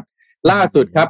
เอ่ออีกหนึ่งอินฟลูเอนเซอร์ที่ถูกพูดถึงในช่วงนี้ก็คือโรซี่นะครับมนุษย์เสมือนจริงที่สร้างขึ้นจาก AI โดยบริษัทชื่อ Sidus Studio X นะครับของเกาหลีใต้นะครับ ปัจจุบันทำเงินมหาศาลแล้วมากกว่า 1 ล้านเหรียญสหรัฐนะครับ โดยคุณเป็กซึงยอบนะครับ CEO ของบริษัทก็ออกมาบอกว่าปัจจุบันโรซี่มีสปอนเซอร์เข้าแล้วนะครับ พี่ปิ๊กเอ็มร้อยรายครับหนึ่งร้อยรายครับอืมนะฮะสร้างผลกำไรให้บริษัทได้แล้วนะครับ ก็เอ่อ Cedar Studio X เนี่ยสร้างโรซี่ตั้งแต่เมื่อเดือนสิงหาคมปีที่แล้วนะครับ ขออภัยครับกำหนดให้เป็นหญิงสาววัย 22 ปีนะครับ ที่นอกจากจะไม่เจ็บไม่ป่วย ไม่มีติดโควิดอะไรแน่นอนแล้วเนี่ยครับ จะมีอายุแบบนี้ไปตลอดกาลด้วยนะฮะ22ไปตลอดไม่ว่าจะเวลาผ่าน forever ไปแค่ไหนครับ22อะถูกต้องนะครับ แล้วก็โรซี่ไม่มีอดีตให้ขุดคุ้ยฮะ จนเอามาทำลายได้จะไปขุดคุ้ยทวิตเตอร์เก่าๆโพสต์ Facebook เดิมๆที่เคยโพสต์ไว้ไม่มีฮะเพราะไม่มีอดีตให้ขุดคุ้ยนะครับ โดยโรซี่ก็โอ้เท่อะคนไม่มีอดีตอะ ใช่ไหมก็เออเริ่ม ปรากฏตัวในโลกออนไลน์อย่างต่อเนื่องตั้งแต่เดือนธันวาคมปีที่แล้วนะฮะผ่าน Instagram ชื่อ rozy.gram นะครับที่บริษัทสร้างไลฟ์สไตล์ต่างๆ ให้เธอเหมือนกับอืมมีชีวิตจริง ๆ นะครับ แล้วก็ได้รับการสนใจอย่างกว้างขวางเลยนะครับ คุณเป็กซึงยอบนะฮะ CEO ก็บอกว่าแนวคิดนะฮะเบื้องหลังการสร้างโรซี่ก็คือบางครั้งเนี่ยเหล่าเซเลบนะฮะหรือคนดังก็ถูกถอดออกจากละครที่กำลังถ่ายทำอยู่นะครับเพราะปัญหาเรื่องความรุนแรง ข่าวซุบซิบนินทาหรือการบูลลี่บนอินเทอร์เน็ตนะครับแต่สมมุติมนุษย์เสมือนจริงบูลลี่ไปเลยครับเขาไม่รู้สึกอะไรครับไม่มีอืมเขาไม่สนใจอะไรทั้งสิ้นอยู่แล้วนะครับอืมแล้วก็ไม่ต้องคำนึงถึงกังเอ่อความกังวลเล็กๆน้อยๆนะครับอย่างเช่นความเหนื่อยล้าหรือแม้แต่อารมณ์ไปใช้งานมากๆไปสั่ง เอ้ย อะไรนะ เป็นผู้จัดการเอ้าเข้ากับผู้จัดการไม่ได้มีปัญหาทะเลาะกับผู้บริหารอืมไม่โอเคกับการบริฟงานลูกค้าโรซี่บอกไม่มีปัญหาได้ทุกอย่างโปรแกรมมาเถอะนะครับ ก็เรียกว่าเอ่อเรียกว่าอะไรนะเงินฮะมาได้หมดไอ้โรอะซี่ได้หมดนะฮะคุณคุณเป็กซึงยอบก็บอกว่าตอนนี้นะฮะในขณะที่กำลังออกแบบโรซี่นะครับบริษัทก็ไม่ได้นำใครมาเป็นต้นแบบนะฮะแล้วก็ไม่ได้วางกฎเกณฑ์ว่าต้องเป็นนางแบบหน้าตาแบบตะวันตกด้วยนะครับ โดยนอกจากโฆษณาที่ผ่านมาแล้วนะฮะโรซี่ปัจจุบันอยู่ระหว่างการทำสัญญาพิเศษอีก 8 ฉบับนะฮะแล้วก็ในจำนวนการสนับสนุนจากสปอนเซอร์กว่าร้อยรายนั้นนะครับ บริษัทก็สามารถดำเนินการได้เสร็จแล้วทั้งหมดด้วยนะครับ ก็สาเหตุที่ทำให้มนุษย์เสมือนจริงครับได้รับความนิยมเพิ่มขึ้นนะฮะก็มาจากการที่บริษัทโฆษณาก็กลัวว่าโฆษณาที่ปล่อยออกไปจะถูกระงับ เนื่องจากข้อถกเถียงต่าง ๆ เกี่ยวกับพรีเซนเตอร์นะครับนอกจากนี้การจ้างมนุษย์เสมือนก็ไม่ต้องลำบากหาสถานที่ถ่ายทำโฆษณาฮะเนื่องจากทุกอย่างสร้างขึ้นได้โดยคอมพิวเตอร์กราฟิกนะฮะทั้งนี้นอกจากบน Instagram แล้วนะครับสตูดิโอดังกล่าวก็ยังมีแผนที่จะขยาย area การทำงานของ g r o c y ไปยังภาพยนตร์ละคร รายการทีวีด้วยเฮ้ยสรุปต่อไปมันจะเอามาอ่านข่าวแทนเราไหมฮะเนี่ยอืมอืมเป็นไปได้เหมือนกันนะคะเออนั่นสิใช่ไหมเพราะว่าก็เหมือนซีรีส์อะใช่ไหมเสร็จแล้วก็เอาอืมอ่าอืมต่อไปทำหน้าเหมือนผมเหมือนพี่ปิ๊กเหมือนเอ็มมานั่งเสร็จปั๊บใช่ไหมเอาอ่าแล้วก็ใช้โปรแกรมการอ่านใช่ไหมแล้วก็เอาข้เอาอความมูลรเออ เอาความรู้ที่มีอยู่อะหมายถึงว่าบอกว่าจะเออ background เรื่องเรื่อง infrastructure เรื่องเออเทคโนโลยี เรื่องไฟแนนซ์ สตาร์ทอัพเออออะไรก็ได้ใส่เข้าไปได้หมดเลย ไม่ไม่ได้การละไม่เออไม่ไม่เพราะว่าทำไมครับพี่ปิ๊กคนคนน้องคนนี้เขาชื่ออะไรนะโรซี่โรซี่เนี่ยต่อให้โรซี่มาอ่านข่าวแต่โรซี่แซะไม่เป็นพวกเรายังมีแน่งานใจอยู่อะคะพวกเราไม่แน่นะพวกเราอยู่ AI ในอนาคตเนี่ยเขาอาจจะแซะได้นะ เพื่อการอืมเพื่อเพื่อหนีการถูก disrupt ฮะเอ็มพี่ปิ๊กอืมเราต้องลุยการแซะกันให้มากขึ้นนะฮะใช่เพื่อครับเพื่อที่จะไม่ถูก disrupt นะฮะเราเราต้องไม่ถูกโรซี่หรือ แหม AI มนุษย์เสมือนแบบนี้มา disrupt เราฮะโอ้น่ากลัวมากนะครับ อะผมพาไปว่าแล้วนะฮะผมก็พามาข่าวที่อาจจะทำให้เกิดอะไรนะ การแซะขึ้นมาได้นะครับ ล่าสุดนะครับเอ่อรัฐนะครับ ก็เห็นชอบนะฮะท่านนายกเห็นชอบการขยายเพดานหนี้สาธารณะครับ จาก 60%เป็น 70%ต่อ GDP นะครับ เพื่อที่จะลุ้นว่าจะฟื้นฟูเศรษฐกิจได้หรือเปล่านะครับ ก็ GDP นะครับ ก็ อย่างที่ได้ไล่เรียงกันไปนะครับ พยายามแล้วพยายามอีกที่จะไม่ให้เกิน 60%นะครับแต่ว่าการเรียกประชุมคณะกรรมการนโยบายการเงินและการคลังของท่านนายกรัฐมนตรีนะครับ ก็เตรียมพิจารณาข้อเสนอกระทรวงการคลังนะครับ ในการชงขยับเพดานหนี้สาธารณะขึ้น ใช้คำว่าชั่วคราวนะครับ จาก 60%เป็น 70%เพื่อรองรับการตั้งขาดดุลงบประมาณนะครับ แล้วก็การกู้เงินเพิ่มเพิ่มนะครับ เพื่อฟื้นฟูเศรษฐกิจตามความจำเป็นในช่วงเศรษฐกิจฟื้นฟูนะครับ ก็เรื่องนี้ถูกจับตามองอย่างใกล้ชิดนะครับ ล่าสุดคุณอาคมเติมพิทยาภัยศิษย์นะฮะรัฐมนตรีว่าการกระทรวงการคลังก็เปิดเผยว่า คณะกรรมการนโยบายการเงินการคลังของรัฐนะครับ ที่มีพลเอกประยุทธ์จันโอชานายกรัฐมนตรีเป็นประธานนะครับ ได้มีมติเห็นชอบให้มีการทบทบทวนกรอบสัดส่วนหนี้สาธารณะต่อผลิตภัณฑ์มวลรวมในประเทศนะครับ จากเดิมที่กำหนดไว้ไม่เกินร้อยละหกสิบต้องเป็นไม่เกินร้อยละเจ็ดสิบนะฮะทั้งนี้นะครับ เพื่อเป็นการเพิ่มพื้นที่ นะฮะทางการคลังให้กับรัฐบาล และไม่เป็นอุปสรรคหากรัฐบาลมีความจำเป็นต้องกู้เงิน เพื่อดำเนินนโยบายการคลังในระยะปานกลาง โดยยังคงมีความสามารถในการชำระหนี้อยู่ในเกณฑ์ดีนะครับการทบทวนกรอบสัดส่วนการบริหารหนี้สาธารณะในครั้งนี้ครับเป็นไปตามความในมาตรา 50 นะฮะแห่งพระราชบัญญัติวินัยทางการเงินการคลังของรัฐพศ 2511 นะครับที่กำหนดให้มีการทบทวนสัดส่วนต่างๆ อย่างน้อยทุก 3 ปี ถ้าฟังแบบนี้นะครับก็แปลว่ายังไม่กู้ แต่ขยายเพดานไว้ก่อน ถ้าก่อนหน้านี้นะครับ ถ้าฟังรายการของเราบ่อยๆเนี่ยครับ คุณอาคมออกมาพูดบ่อยมาก ย้อนกลับไปนะฮะผู้ว่าแบงค์ชาติฮะคุณเศรษฐพุทธสุทธิวาฒนารพุทธออกมากระตุ้นนะฮะเพิ่มเพดานหนี้เถอะเพิ่มเพดานหนี้เถอะเพราะว่ามีโอกาสที่จะต้องกู้เพื่อเอามากระตุ้นเศรษฐกิจ คุณอาคมก็ออกมาตอบบอกว่ายังไงก็ไม่เพิ่ม ไม่ต้องกู้เพิ่มหรอก ไม่ต้องขยับเพดานหนี้วันนี้ฮะเพิ่มแล้วนะคะ อยู่อยู่ดีๆมาข่าวนี้มาเฉยเลยว่าขอขยับเพดานไว้ก่อนนะ ก็น่าสนใจนะว่าจะจะกู้ไหมอะเออถ้ากู้โอเคไหมอะทำหน้าที่เลยครับ อย่าปล่อยให้โรซี่มามาดิสรับเราคิดว่าไงฮะ การขยับเพดานหนี้ครั้งนี้ คือมันขึ้นอยู่กับว่ากู้มาทำอะไรด้วยหรือเปล่าคะคือถ้าสมมติว่าแบบว่ามาเป็นแบบฝนปรอยๆอะ ก็คือกลัวว่ามันในลักษณะ อืมเหมือนไม่ได้ไม่ได้ไม่มีความรู้เยอะแต่เหมือนกับว่าเคยได้ยินว่าอย่างบราซิลอย่างเงี้ย ตอนนั้นที่เขาที่เขาดูเติบโตอะ แต่ว่าในที่สุดเรามาตรการของเขาแต่ละอย่างอะ มันไม่ได้ลองเทอมมากขนาดนั้น เราก็เลยทำให้อนาคตของประเทศไม่ได้สวยงามเท่าที่ควร ก็อันนี้ก็ฝากไว้ค่ะ ครับ ก็น่าสนใจว่าคือจริง ๆ นะ คนทำธุรกิจก็จะทราบดีกู้ไม่ผิดถ้าเอามาสร้างรายได้ ใช่ค่ะถูกไหมแต่ในระยะยาวด้วยนะอะถูกต้องแต่ถ้ากู้แล้วเอามาใช้ผิดประเภท อันนี้ผิดมหันนะครับ ผิดมากด้วยนะครับ เพราะฉะนั้นก็คงต้อง จับตาดูแต่ก็เอาหวังว่าจะเอามากู้แล้วมากระตุ้นเศรษฐกิจได้จริง ๆ นะครับ เพราะว่ามันมากู้แต่ละดอกเนี่ย มันก็มันก็เราที่เป็นประชาชนนะเออ มันก็รู้สึกว่าแหมกู้อีกแล้วเหรออะไรทำนองนี้เนี่ยนะครับ ก็อะเป็นความท้าทายนะครับ แล้วก็ล่าสุดอัปเดตข่าวที่น่าจะเป็นข่าวดีให้สักนิดนึงนะครับ ก็ทางกระทรวงสาธารณสุขนะฮะก็เตรียมเสนอคอรมอนะครับ ในการเพิ่มอายุราชการนะครับ แล้วก็ขออัตรา ค่าราชการตั้งใหม่ แล้วก็เพิ่มค่า OT สองเท่านะครับ วัตถุประสงค์ก็คือเพื่อที่จะสร้างขวัญกำลังใจนะฮะให้ผู้ปฏิบัติงานที่ต้องเผชิญกับภาวะโควิด -19 เนี่ยนะครับ โดยมาตรการที่นำเสนอไปนะครับที่ตั้งวางแผนว่าจะนำเสนอนะครับ ก็มีหนึ่งครับการขอเพิ่มอายุราชการเพิ่มทวีคูณนะครับสำหรับบุคลากรสาธารณสุขในช่วงสถานการณ์ฉุกเฉิน ต่อคอรมออีกครั้งนะครับ เนื่องจากการเสนอเมื่อช่วงเดือนเมษายนที่ผ่านมา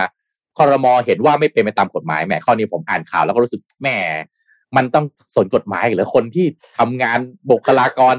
หน้าด่านเนี่ยโอ้โหแบบเจอสารพัดเรื่องเชื้อโรคมันไม่ค่อยสนใจ มันไม่ใช่ค่อยเชื้อโรคมันไม่สนใจกฎหมายอยู่แล้วนะฮะแหมมาสนกฎหมายเพื่อที่จะเพิ่มอายุราชการเนี่ยนะข้อสองนะฮะเพิ่มเงินพิเศษเจ็ดเดือนนะฮะสำหรับบุคลากรกระทรวงสาธารณสุขที่ปฏิบัติงาน นะฮะในสถานการณ์โควิด -19 นะครับในอัตราพันห้าร้อยบาทแค่หนึ่งพันบาทต่อเดือนนะฮะก็ได้กำชับให้เร่งรัดการเบิกจ่าย คาดว่าจะเบิกจ่ายแล้วเสร็จในปีนี้นะครับสามนะฮะพิจารณาเลื่อนเงินเดือนกรณีพิเศษนอกเหนือโคต้าปกติร้อยละหนึ่งนะฮะกรณีผู้ปฏิบัติงานในสถานการณ์โควิด -19 ให้เร่งรัดเบิกจ่ายครบถ้วนเช่นกันนะครับ แล้วก็สี่การจ้างงานเฉพาะกิจ พนักงานราชการตามมติกรรมการบริหารพนักงานราชการนะครับ โดยกรอบอัตรากำลังอีก 5,000 อัตราไม่เกิน 1 ปีนะฮะ เป็นนายแพทย์ 504 อัตรา พยาบาลวิชาชีพ 3,945 อัตรา และนักวิชาการสาธารณสุข 551 อัตราครับ ทั้งหมดนี้ใช้งบประมาณประมาณ 4,335 ล้านบาทนะครับ แล้วก็ข้อ 5 เสนอขอรับจัดสรรอัตราข้าราชการตั้งใหม่ 35,387 อัตรา ด้วยวิธีคัดเลือกกรณีพิเศษครับ แบ่งเป็นสายงานภารกิจหลัก สายงานภารกิจสนับสนุนวิชาการ และสายงานภารกิจสนับสนุนงานบริการนะฮะโดยให้กรมต่างๆ ทบทวนเสนอจำนวนการคัดเลือก เพื่อที่จะได้นำเข้ากระทรวงสาธารณสุขพิจารณาต่อไปนะครับ แล้วก็พิจารณาค่าตอบแทนวัคซีนค่าค่าตอบแทนการฉีดวัคซีนนอกสถานบริการให้แก่บุคลากรกระทรวงสาธารณสุข 4 เดือนนะครับ ซึ่งคอรมออนุมัติงบกลางแล้ว 1,877 ล้านบาทนะฮะโดยแพทย์แล้วก็ทันตแพทย์อัตรา 1,500 บาทต่อวัน พยาบาลและเจ้าหน้าที่อื่นๆ อัตรา 1,000 บาทต่อวันนะครับ แล้วก็สุดท้ายขอเพิ่มค่าตอบแทนนอกเวลาราชการหรือ OT ฮะสองเท่า ซึ่งอยู่ระหว่างเสนอสำนักงงบประมาณพิจารณานะครับ ก็เพิ่มนะฮะแต่ว่าถ้าดูตัวเลขก็อาจจะนิดนึงอะว่าเพิ่มแล้วอย่างเช่นนะเพิ่มอัตราเพิ่มเงินพิเศษเจ็ดเดือนนะฮะในอัตราหนึ่งพันห้าร้อยบาท แล้วก็หนึ่งพันบาทต่อเดือนอะไรอย่างเงี้ยนะครับ ก็เพิ่มแต่ก็อาจจะยังไม่ได้กระตุ้นมากนักเนาะ ก็ก็คือมันก็ไก่กระไข่นิดนึงอะค่ะว่าบอกว่างบประมาณมันมีเท่านี้ หรือว่าจะให้กู้เพิ่มล่ะตกลงจะเอายังไงอะไรอย่างเงี้ยใช่ไหมคะอืมอืมอืมก็ต้องบริหารจัดการให้ดีอะค่ะ คือเอาเป็นว่าทำอะไรก็ตามขอให้มีประสิทธิภาพสูงสุดแล้วกันนะคะ พิจารณาในเรื่องนี้ อืม ครับอะใช่ปิ๊กมีอะข่าวแต่ต่อไหมฮะต่อมือนะครับ แค่บอกว่าเดี๋ยวเย็นนี้เราจะมี already live นะครับ อ่า นี่ผการมรอฟังเลย การกลับมาของ already นะหยุดไปน่าจะร่วมๆสองเดือนนะครับ คือปัญหาปัญหาไม่อยู่ใครปัญหาอยู่ที่ผมนี่แหละอ่านไม่ทันเขาอะลุงอรุณแห่ง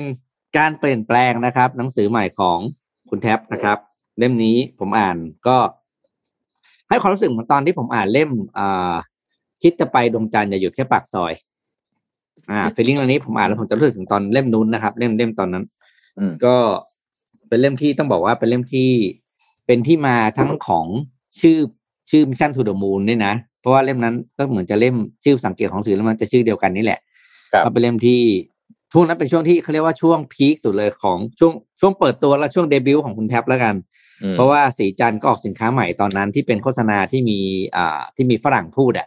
อืมอะช่วงช่วงนั้นหมดเลยช่วงนั้นเกิดขึ้นช่วงนั้นหมดเลยเพราะว่าอ่าผมก็รู้จักคุณแท็บช่วงช่วงนั้นเหมือนกันนะครับอืม ก็วันนี้หนึ่งทุ่มตรงนะครับ ฟังกันได้ already นะครับ แล้วหลังจากนี้ already จะกลับมา on air นะครับ ตั้งแต่เดือนตุลาคมนะครับมตอนนี้ลิสต์อ่านหนังสือเป็นหางว่าวเลยครับจะจะจะกลับมาอ่านสี่ครั้งก็ก็เอ้ยจริงแต่พูดจริงนะ พูดสั้นๆ เดี๋ยวจบรายการ ถ้าเราไม่มีใครทำอะไรกับเรานะอืมเฮ้ยเราจะไม่ทำมาเลยนะ ช่วงที่เบรก already ไปเนี่ย ผมก็ชั่วร้ายมากสมมติผมไม่อ่านหนังสือสักเล่มเลยนะจนวันถ้าไม่โดนหนึ่บังงเว้ยคับใช่ไหม ใช่จนวันหนึ่งอาจารย์นพดลกระทักมา อืมอะเนื่องจากพี่ดาร์กก่อนพี่ดาร์กทักมา เออมีแฟนเพจถามมาครับ เมื่อไหร่ที่พี่จะประกาศ already การพูดบอกว่า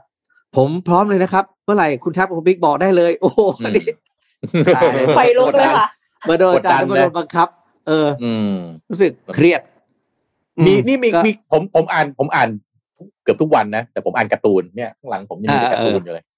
อ่านทุกวันไม่ผมว่าโอเคนะ ขอวัให้นเราอพัยู่นช์แมนเหรอคะ เออวันพันช์แมนก็อ่านอ่านโอ้โหอ่านหลายเรื่องนะไม่มีไม่อืมมีใครอยากทำ already แต่ว่าเป็นภาคการ์ตูนกับผมบ้างไหมเนี่ยนะแหมหาเพื่อนอ่านการ์ตูนไม่ได้เฮ้ยแต่ผมเองผมก็ไม่ได้อ่านการ์ตูนมานานด้วยอ่านการ์ตูนไม่เป็นแล้วว่าเดี๋ยวนี้พอละคือเมื่อก่อนมันจะเป็นไอช่องช่องๆอะไรของมันใช่ไหมใช่แต่เดี๋ยวนี้ผมแบบ เออผมอ่านไม่เป็นว่ะ คือช่องมันไม่เหมือนก่อนเมื่อก่อนมันซ้ายไปขวาพอมันมาขวาไปซ้ายเนี่ยเดี๋ยวนี้มันผมแล้วเดี๋ยวนี้มันขึ้นบนลงล่างด้วยพี่ปิ๊กเพราะว่ามันเออมันเขียนการ์ตูนแบบว่ามันเขียนบนให้อ่านบนแท็บเล็ตอะ คนอ่านแท็บเล็ตอืมมันไม่ได้เปิดอย่างนี้ฮะมันไม่ได้ปาดเหมือนเปิดหนังสือไงมันปัดมันปัดขึ้นปัดลงไงอืมดังนั้นแบบหน้าหนึ่งนี่บางทีไม่มีตัวหนังสือเลยครับ แบบทิ้งให้ให้คนอ่านคิดอะไรทำนองเนี้ยเออวิธีการเขียนการ์ตูนก็เปลี่ยนไปเยอะนะครับ เออเอ๊ะมีใครอ่านการ์ตูนไว้เนี่ยแหม่หาเพื่อนอ่านการ์ตูนตลอดเวลาเลยผมเนี่ยนานมากแล้วอะค่ะที่อ่าน เออ เอ๊ะเอ๊ะถามเอ็มรู้จักนี่ไหมคำสาปฟาโรห์รู้จักรู้จักโอ้แม่เจ้า เฮ้ยผมรู้จักนี่ผมรู้จักคำสาปฟาโรห์นี่เรียกว่าการ์ตูนระดับตำนานเลยนะอืมเรียกว่าเป็นอะไรเจ้าแห่งการ์ตูนตาหวาน รู้จักการ์ตูนตาหวานไหมอืมันจะมาคู่กับมังงะเหรอคะไปแวร์ซายส์อะไรป่ะสักอย่างหรือว่าใช่กุหลาบใช่แวร์ใช่ซายส์อะไรนั่นน่ะอะกุหลาบแวร์ซายส์เลยไม่การ์ตูนตาอืมรู้จักคำว่าการ์ตูนตาหวานไหมอะการ์ตูนตาหวานนี่คือเอ็มงงการ์ตูนการ์ตูนน้องๆผู้หญิงอะการ์ตูนน้องผู้หญิงการ์ตูนตาหวานนี่คือ เป็นเอ่อเวลาเขียนอืมเอ่อเขียนการ์ตูนถ้าเป็นลายเส้นผู้ชายก็ดูรุนแรงใช่ไหม แต่ว่าอ่าพอเป็นการ์ตูนผู้หญิงอะฮะตาเนี่ยมันจะโตๆแล้วมันจะวิ่งอ๋วิ่องมีสระเออน้ำมีอยู่ข้างในอ่านั่นแหละนั่นแหละเขาเรียกการ์ตูนตาหวานอ๋อเออ อืมอะนี่ผมปิดท้ายข่าวให้กับทุกท่านครับ เป็นข่าวที่น่าจะดีนะฉันคาดว่าน่าจะเป็นข่าวดีฮะระเอ่อการรถไฟแห่งประเทศไทยครับ มีแผนนะฮะในการจัดซื้อรถดีเซลรางนะครับไฮบริดฮะนะ อ่านี่ข่าวดีร้อยเหรแปอดสิบสี่คัน เอาลองฟังดูก่อนนะอ่าร้อยแปดสิบสี่คันนะฮะพร้อมอะไหล่ฮะ วงเงินประมาณหนึ่งหมื่นห้าพันล้านบาทนะฮะ ปัจจุบันอยู่ในขั้นตอนการพิจารณาของสำนักงานสภาพัฒนาเศรษฐกิจและสังคมแห่งชาตินะครับ หรือสภาพัฒน์นะฮะ เบื้องต้นก็สภาพัฒน์ไม่ติดขัดนะฮะว่า รอปทจะซื้อรถไฟรถดีเซลรางแบบไฮบริดเชื้อเพลิงผสม หรือเป็น EV ไฟฟ้านะครับ เพียงแต่ขอให้รอปทฮะจัดทำข้อมูลชี้แจงเพิ่มเติมเกี่ยวกับเหตุผล ความจำเป็นแล้วก็ความคุ้มค่าในการจัดซื้ออีกครั้งนะครับ ก็คาดว่าจะเข้าชี้แจงกับสภาพัฒน์ในเร็วๆนี้นะฮะหากเห็นชอบนะฮะก็จะเสนอที่ประชุมคณะรัฐมนตรีให้พิจารณาอนุมัตินะฮะจากนั้นรอปทก็จะเริ่มจัดทำเอกสารการประกวดราคาหรือ TOR แล้วก็เข้าสู่ขั้นตอนการประมูลจัดซื้อรถไฟต่อไปนะครับ โดยที่ผ่านมาฮะรปทก็พยายามที่จะผลักดันเรื่องการจัดซื้อรถ ดีเซลรางใหม่อย่างต่อเนื่องรถดีเซลรางเป็นอย่างไรดูในรูปได้นะฮะที่กำลังเอาขึ้นมาเนี่ยจะจัดซื้อต่างรถไฟหน้าตาแบบนี้เหรอคะอ่าอ่านะเอ่อร้อยแปดสิบสี่คันเดี๋ยวนะขอโทษขออนุญาตหัวเร้อนดังๆซื้อมาทำอะไรวะซื้อมาซ่อมเล่นเหรออ่า คือของเดิมเนี่ยพี่ปิ๊กมันนานมากเออนะครับตายตายตายคือรอปทเนี่ยก็เลยพยายามผลักดันการจัดซื้อรถดีเซลรางใหม่นะฮะม เพื่อให้จัดซื้อเร็วที่สุดนะฮะ โดยรฟทอยากให้เดินหน้าเรื่องนี้ให้เร็วนะฮะ ไม่อยากให้ล่าช้า เพราะว่าไอ้ซื้อรถไฟเนี่ยนะฮะไม่ได้หมายความว่าสั่งวันนี้แล้วพรุ่งนี้จะได้รับรถทันที อันนี้ผมไม่ได้พูดนะ อันนี้รฟทก็พูด ต้องใช้เวลาอย่างน้อยสองสามปี จึงจะได้รับรถนะฮะ หากไม่เริ่มจัดซื้อรถใหม่ตั้งแต่ตอนนี้นะฮะ ในอนาคตครับรอปทจะไม่มีรถวิ่งให้บริการผู้โดยสารนะฮะ เพราะรถเก่าที่ใช้งานอยู่ปัจจุบันเริ่มเสื่อมสภาพลงเรื่อยๆนะฮะ แล้วก็การซ่อมบำรุงใช้งบประมาณสูง และต้องใช้ระยะเวลาซ่อมบำรุงค่อนข้างมากนะครับสำหรับรถดีเซลรางไฮบริดนะฮะที่จะจัดซื้อใหม่ทั้งหมด 184 คันเนี่ยก็เป็นรถปรับอากาศนะฮะก็วิ่งหลายสายเลยครับ อย่างที่เราเห็นเห็นๆกันนะฮะกรุงเทพเชียงใหม่นะครับ อุบลกรุงเทพนะฮะเอ่อกรุงเทพสุราษฎร์อะไรอย่างเงี้ยนะครับเอ่อหรือว่าถ้าเป็นระยะทางไกลๆมาก ๆ เลยก็วิ่งไปลงใต้อะไรทำนองนี้เนี่ยนะครับ ก็เอ่อ ทางรฟทเขาบอกว่าหากได้รับรถใหม่นะฮะก็จะช่วยเพิ่มประสิทธิภาพในการดำเนินงานเชิงพาณิชย์ให้กับรฟทนะครับ โดยเฉพาะการมีรายได้เพิ่มและลดค่าใช้จ่ายด้านการซ่อมบำรุงนะฮะขณะเดียวกันก็จะทำให้ส่วนแบ่งทางการตลาดของรถไฟระยะกลาง และระยะไกลในกลุ่มตลาดบน กลุ่มตลาดบนนะ ก็จะเพิ่มสูงขึ้นนะฮะที่สำคัญนะฮะจะช่วยเสริมสร้างภาพลักษณ์ครับ และภาพจำใหม่ให้กับการรถไฟไทยนะฮะภาพจำใหม่ ครับจำใหม่เขาเดี๋ยวอย่าเขียเพิ่นงไว้สิได้ไงเขากำลังโปรกำลังโปรเดี๋ยวใจเย็นพร้อมกันนี้นะฮะรถดีเซลรางใหม่จะช่วยลดการใช้น้ำมันเชื้อเพลิง ลดปัญหามลพิษนะฮะรวมทั้งเพิ่มศักยภาพการขนส่ง ร่วมกับขออภัยฮะร่วมกับการเดินทางในรูปแบบอื่นๆนะฮะแล้วก็ดึงดูดให้ประชาชนเปลี่ยนการเดินทางจากถนนมาสู่การขนส่งทางรางมากขึ้นนะฮะรายงานข่าวจากกระทรวงคมนาคมก็แจ้งว่าการจัดซื้อรถดีเซลรางไฮบริด 184 คันของรปท มีโอกาสจะต้องทบทวนใหม่อีกครั้งนะฮะเพื่อให้เป็นตามนโยบายของคุณศักดิ์สยามนะฮะชิดชอบรัฐมนตรีคมนาคมที่ต้องการผลักดันการใช้เทคโนโลยียานยนต์ไฟฟ้าสำหรับขนส่งสาธารณะนะครับ โดยต้องการให้ขับเคลื่อนด้วยระบบ EV on train มาใช้ในประเทศไทยนะฮะจึงมอบให้รปทศึกษาความเป็นไปได้ในการเปลี่ยนแผนฮะจัดซื้อรถดีเซลรางจากไฮบริดนะฮะที่เป็นเอาดีเซลกับอิเล็กทริกเนี่ยรวมด้วยกันเนี่ยนะฮะ เอ่อเป็นแบตเตอรี่ฮะในระบบการขับเคลื่อนของรถไฟแทน ซึ่งหลายประเทศก็ใช้แล้วนะเขาเรียกว่าระบบ BMU นะครับ BMU ก็ย่อมาจาก Battery Multiple Units นะครับ ก็เบื้องต้นนะครับจะใช้เวลาศึกษาอีกประมาณ 1 ปีอะแปลว่าไอ้ที่รีบๆอะเอาไว้ก่อนไปศึกษาอีกหนึ่งปี แล้วเดี๋ยวค่อยซื้อนะครับ ก็อ้าวนี่กลับมานิดนึงเขาบอกว่าเพิ่มส่วนแบ่งการตลาดในตลาดระดับบน ก็แปลว่าต่อไปนี่น้องเอ็มพี่ปิ๊กก็อยู่ในระดับตลาดบนนะ มีโอกาสที่จะ เดินทางด้วยรถไฟไหมมันหน้าตาแบบเนี้ยเหรอคะที่ที่ที่จะให้เดินทางคือไม่จริง ๆ แล้วมันมีรถไฟที่สวยนะที่อืมที่เดินทางไปเชียงใหม่หรือเชียงรายอะค่ะอืมที่เป็นแบบรถไฟหน้าตาโบราณอะแต่เป็นโบราณแบบไฮโซอะแล้วก็คือแบบมีห้องทานอาหารอะไรอย่างเงี้ยหรูหราไอ้อย่างเงี้ยเอ็มอยากนั่งนะเอ็มโอเค แต่ว่าหน้าตาที่พี่โทมัสเอามาให้ดูตะกี้นี้นี่ ไม่เขาเขาคือเนื่องจากว่าเขายังไม่ออกมาบอกไงเพราะสุดท้ายก็ยังศึกษากันอยู่หาทางกันอยู่ เราก็ไม่รู้ว่าหน้าตาของรถไฟที่สุดท้ายเนี่ย จะจัดซื้อเนี่ย หน้าตาเป็นยังไง นะ แต่ว่าโอ้ยถ้าตามข่าวเนี่ย ต้องการเสริมสร้างภาพลักษณ์สร้างภาพจำใหม่ให้กับการรถไฟไทยฮะอ้าว ก็เป็นอีกหนึ่งความพยายามนะหรือเปล่าเดี๋ยวนะเดี๋ยวนะต้องใช้คำว่าสร้างภาพจำใหม่หรือตอกย้ำความจำเดิม คือในเมื่อโอ้โหหน้าตารถชาเอ่อรถไฟเขาก็ แหมเกินจะบรรยายจริงๆอืมอ่าคือจไม่อันริงนี้ๆภาพประกอบขออันนะภาพประกอบ ขอไปว่าไงสักทางคือแบบหมายถึงว่า ถ้าอย่างฝั่งจีนฝั่งญี่ปุ่นเนี่ยอืมเขาก็จะล้ำไปเลยใช่ไหมคะอืมฝั่งอังกฤษเนี่ยก็จะคลาสสิกฮอกวอตส์อะไรอย่างเงี้ยเนาะแล้วอืมแล้วเรานี่คือแบบว่าเป็นแบบจะคลาสสิกก็ไม่คลาสสิกคลาสสิกเออเหรอคะคือแล้วงี้ว่าคือจะงี้ล้ำต้องก็บอกไม่ว่าล้ำต้องต้องบอกงี้ เส้นทางเนี่ยเอ่อ ถ้าไปไล่เส้นเนื่องจากเส้นทางมันเยอะ ผมก็เลยเอามาพูดไม่หมดนะฮะแต่ถ้าพูดไปเนี่ยนะฮะอะกรุงเทพเชียงใหม่อะไปอุบลสุราษฎร์นะครับยะลา พิษณุโลก หัวหิน ชุมพรอ่าอะไรกันเนี่ยขอนแก่นโคราชนะครับ เหล่านี้เนี่ยก็ต้องบอกว่าพี่น้องประชาชนที่ใช้เนี่ยก็จะเป็นเอ่อพี่น้องที่อยู่ในจังหวัดห่างไกลเนาะอืมก็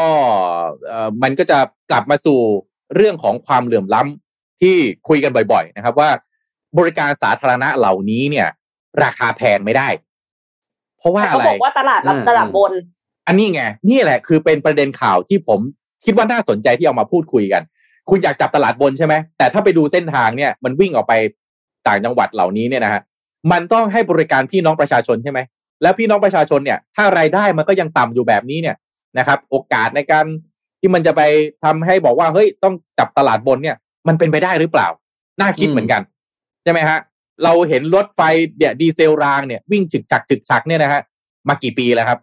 นานมากนะเอาว่าคิดว่าผมเกิดมาลืมตาเกิดมาเห็นรถไฟแบบนี้แล้วก็นะเท่านะนี้แหละเออก็เท่านี้แหละใช่ผมก็นั่งไปนะตั้งแต่สมัยผมอยู่ประถมอยู่มัธยมนั่งไปบ้านเพื่อนปราจินบุรีนะก็นั่งรถแบบว่าอะไรเบาะไม้อะไม่ใช่เบาะอะมันเป็นไม้ไม้เอออะที่นั่งไม้อืมใช่แล้วก็มันก็นั่งฉึกฉักฉึกฉักไป ก็เข้าใจว่าตอนนี้ไอ้รถคันนั้นก็น่าจะยังอยู่นะฮะ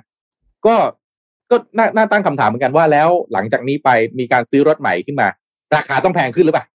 เพราะว่าต้องเอามาอุดค่าเสื่อมไหมหรือราคาต่ำเท่าเดิมได้แต่บริการดีขึ้น เพื่อดึงดูดให้คนมาใช้มากขึ้นฐานรายได้สูงขึ้น อันนี้ข่าวไม่ได้บอกไงคืออมก็เลยเราต้องใช้เงินประมาณหนึ่งหมื่นห้าพันล้านบาทไปจัดซื้อรถมา ก็น่าสนใจแล้วก็น่าติดตามในเชิงของโครงสร้างพื้นฐานประเทศไทยนะฮะว่า รางเนี่ยโอเค รางเดิมไม่เป็นไรแต่รถที่วิ่ง กับการบริการของหน่วยงานภาครัฐเนี่ย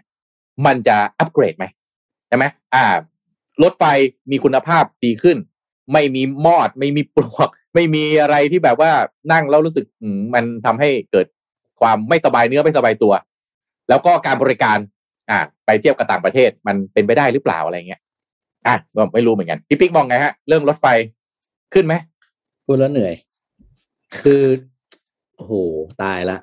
มันอืมมันคือคือเราเราเคยทำงานกับธุรกิจที่มี asset เก่าเยอะๆนะครับ ผมผมอืมเคยทำงานธุรกิจมันมีทรัพย์สินที่มันต้องต้องซ่อมบำรุงเยอะมากอะแล้วครับเอ่อผมก็ไม่อยากจะพูดนะ แต่ผมเล่าให้ฟังนะครับผมไม่รู้ภาครัฐจะจะเกิดเหตุการณ์แบบนี้หรือเปล่า ผมไม่รู้ แต่ว่าสถานที่ทำงานที่ผมเคยทำงานอยู่เนี่ย ค่าใช้จ่ายในการซ่อมบำรุงเนี่ยมันสูงมากมันเป็นค่าใช้จ่ายอืมที่เอาพูดง่ายๆนะทุจริตง่ายมาก อืม เพราะว่าเป็นช่องเป็นช่องใช่ไหมเออมันเป็นช่องทางอะทำไมเราไม่ ไม่ไม่ไม่ไม่คิดในมุมที่ว่าจะปกป้องโอกาส ป้องกันโอกาสและปกป้องความเสียหายที่อาจจะเกิดขึ้นจากคนไม่หวังดีไงแล้วพูดง่ายๆรถแบบนี้นับวันของรุ่นเก่าอะนับวันก็ยิ่งซ่อมยากถูกปะอือืมมค่ะของยิ่งอารมณ์อะไรอะไรก็ไม่มีแล้วนะค่าใช้จ่ายในการซ่อมก็ยิ่งแพงอืมเบิร์วันเนี้ยผมอยากจะให้คนที่เขาอนุมัติสั่งซื้อรถไฟรุ่นเก่าๆเนี้ยกลับไปใช้รถเมื่อ 20 ปีก่อนอะอืมอืม เขาเขาตัวรถส่วนตัวเขาเขายังไม่ใช้เลยรถเก่าบอกซ่อมยากแพงซื้อรถใหม่ดีกว่าเอาทำไมรถซื้อรถประชาชนใช้ไม่คิดอะ อืม อืม จริงค่ะทำเห็นทำด้วยไมรถตัวเองซื้อใหม่ทำไมรถให้ประชาชนนั่งซื้อรถรุ่นเก่าอะใช่ปะอืม อืม เออก็นนี้ก็อาจจะซื้อรถหน้าตาที่มันดูเฉียวกวันนี้ก็ได้นะฮะแต่แล้วเอามาปั๊บแรปเป็นอะไรฮะ เป็นหนุมานเป็นเรื่องรามเกียรติ์ได้ไหมไม่ไม่ผมผมนี่ผมไอเดียผมซีเรียสนะใช่ไหม จากเดิมเนี่ยอ่าคุณเห็นสีใช่ไหมดูหน้าตาวิ่งผ่านมาปั๊บนี่เราก็แบบนั่งดูแล้วโอ้ตายแล้วทัศนียภาพมันไม่สวยซะเลยใช่ไหมต่อไปอันนี้ทำคล้ายๆขายขายโฆษณาด้วยได้ไหมหรือไงอ่าแหมไม่ได้ขายโฆษณาด้วยมีแปะลิซ่าข้างเอเราอเราอะไรไม่แบบเรานั้นไม่นับ เราไม่นับคำว่า economy of speed นะ ผมว่าอืมเราบ้านเราตกคำนี้มากเลยนะ คือผมอืมว่าน้อยคนที่จะรู้จักหรือหรือเอาคำว่า economy of speed มาใช้ในการทำงานถูกปะอืม เออ คือค่าขน และเวลาเดินทางจากกรุงเทพเชียงใหม่สมมติว่าถ้ารถไฟธรรมดานี่มันสิบชั่วโมงมั้งใช่ไหมที่บอกนั่งกันข้ามคืนน่ะอืมๆค่าค่ะสิบต้องชั่วเป็โมนงแบบนอนสิบชั่วโมงเนี่ยถ้าคุณเหลือหกชั่วโมงสี่ชั่วโมงที่คุณได้กลับคืนมาต่อเที่ยวนะ แล้วคุณต้องนับว่าสี่ชั่วโมงนั้นคุณต้องคูณจำนวนผู้โดยสารที่คุณในรถคันนั้นน่ะอืมหรือของสินค้าต่างๆ ที่ขนไปแล้วมันได้ทุกอย่างได้เวลากลับคืนมาสี่ชั่วโมงอะ ครับเฮ้ยคุณเอาไปทำอะไรอื่นได้เยอะมากเลยนะ อืมเออแต่ว่านี่นะ รถไฟเนี่ยนะ อย่างรถตู้นอนเนี่ยที่ไปเชียงใหม่เนี่ยผมพยายามจองนี่นี่ผมจองรู้สึกมันเต็มยาวเป็นปีอะที่เป็นรถอันเนี้ยตู้นอนที่ได้ใช่ไหมที่เออเอ่อนอนไปเชียงใหม่ อันนี้เหมือนกับทำดีมากนะอืมอันที่นี้ว่าก็ที่ว่าหรูๆหน่อยใช่ไหมคะอ่าหรูๆหน่อยอันเนี้ยอันนี้อันเหมือนจะจับตลาดนักท่องเที่ยวตลาดบนได้จริงๆดีตลาดเนี่ย domestic อ่า traveler นักท่องเที่ยวในประเทศที่เป็นคนรุ่นใหม่ อ่า หรือว่าเป็นผู้ใหญ่สักหน่อย แล้วก็จะให้ไปนั่งรถไฟฉึกฉักเนี่ยมันก็ไม่สะดวกใช่ไหมเมื่อก่อนมันไม่มีตอนนี้การรถไฟเขามีอย่างเงี้ยรถตู้นอนวิ่งไปเชียงใหม่โว้พยายามจองมานานแล้วอันนี้อันนี้น่าสนใจถ้าเกิดสามารถทำแบบนี้ได้ก็จับตลาดบนได้จริง ๆ แล้วอาจจะต้องช่วยโปรโมทกันนิดหนึ่งคือต้องต้องอย่างนี้ ผมว่าหนึ่งปัญหาของการรถไฟคือภาพจำอะภาพจำที่คนมีต่อรถไฟไทยโอ้โหมัน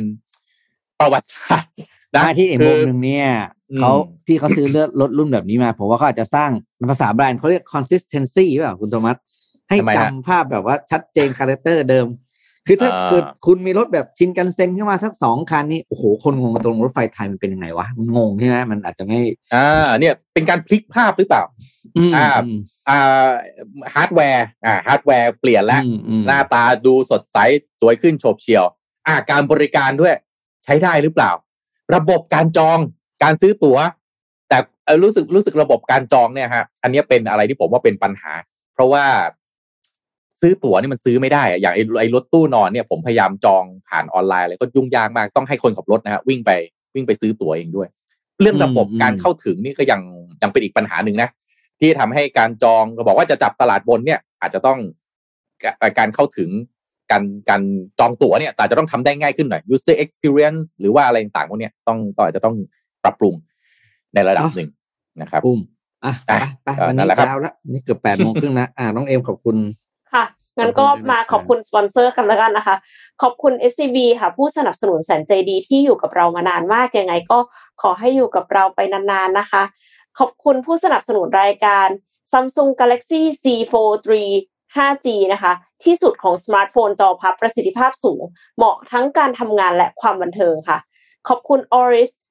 ตอนนี้ Oris กำลังจัดรายการ The Wonders of Oris เอาใจนักช็อปออนไลน์ ด้วยการมอบ Special Privilege เพียงคุณช็อปนาฬิกา Oris ผ่านเว็บไซต์ของ Trocadero Time แล้วใช้โค้ด Wonders 5,000 W O N D E R S 5,000 นะคะ รับส่วนลด on top เพิ่มทันที 5,000 บาท แล้วก็แอบกระซิบว่านาฬิกาที่ Oris นำมาร่วมรายการครั้งนี้เนี่ย เป็นรุ่นพิเศษจริงๆ เพราะว่าคัดเฉพาะรุ่นที่เป็น limited edition ด้วยนะคะ แล้วก็เป็น best seller เท่านั้น เพราะฉะนั้นใครสนใจเนี่ยรีบหน่อยนะคะลดตั้ง 5,000นะคะ มีจำนวนจำกัดด้วย ส่วนจะเป็นรุ่นไหนกันบ้างเนี่ย ก็เข้าไปดูรายละเอียดกันได้ที่ www trocadero-time.com นะคะ t r o c a d e r o t i m e com ค่ะ ตั้งแต่วันนี้ถึง 31 ตุลาคมนี้เท่านั้น แล้วก็เดี๋ยวทางสมมูลจะทิ้งลิงก์ไว้ให้ด้านล่างนี้นะคะ และสุดท้ายต้องขอขอบคุณท่านผู้ฟังทุกท่านค่ะ ที่อยู่กับ Mission Daily Report ทุกเช้า แล้วก็เราสัญญาว่าจะหาข่าวที่น่าสนใจอืมที่เป็นประเด็นที่ทุกคนควรจะรู้แล้วก็ข่าวเทคโนโลยีล้ำๆมาให้ทุกท่านได้รับชมรับฟังกันค่ะสำหรับวันนี้ เราทุกคนก็ลาไปก่อนค่ะ เราพบกันใหม่พรุ่งนี้ค่ะ สวัสดีค่ะ สวัสดีครับดีครับ Mission Daily Report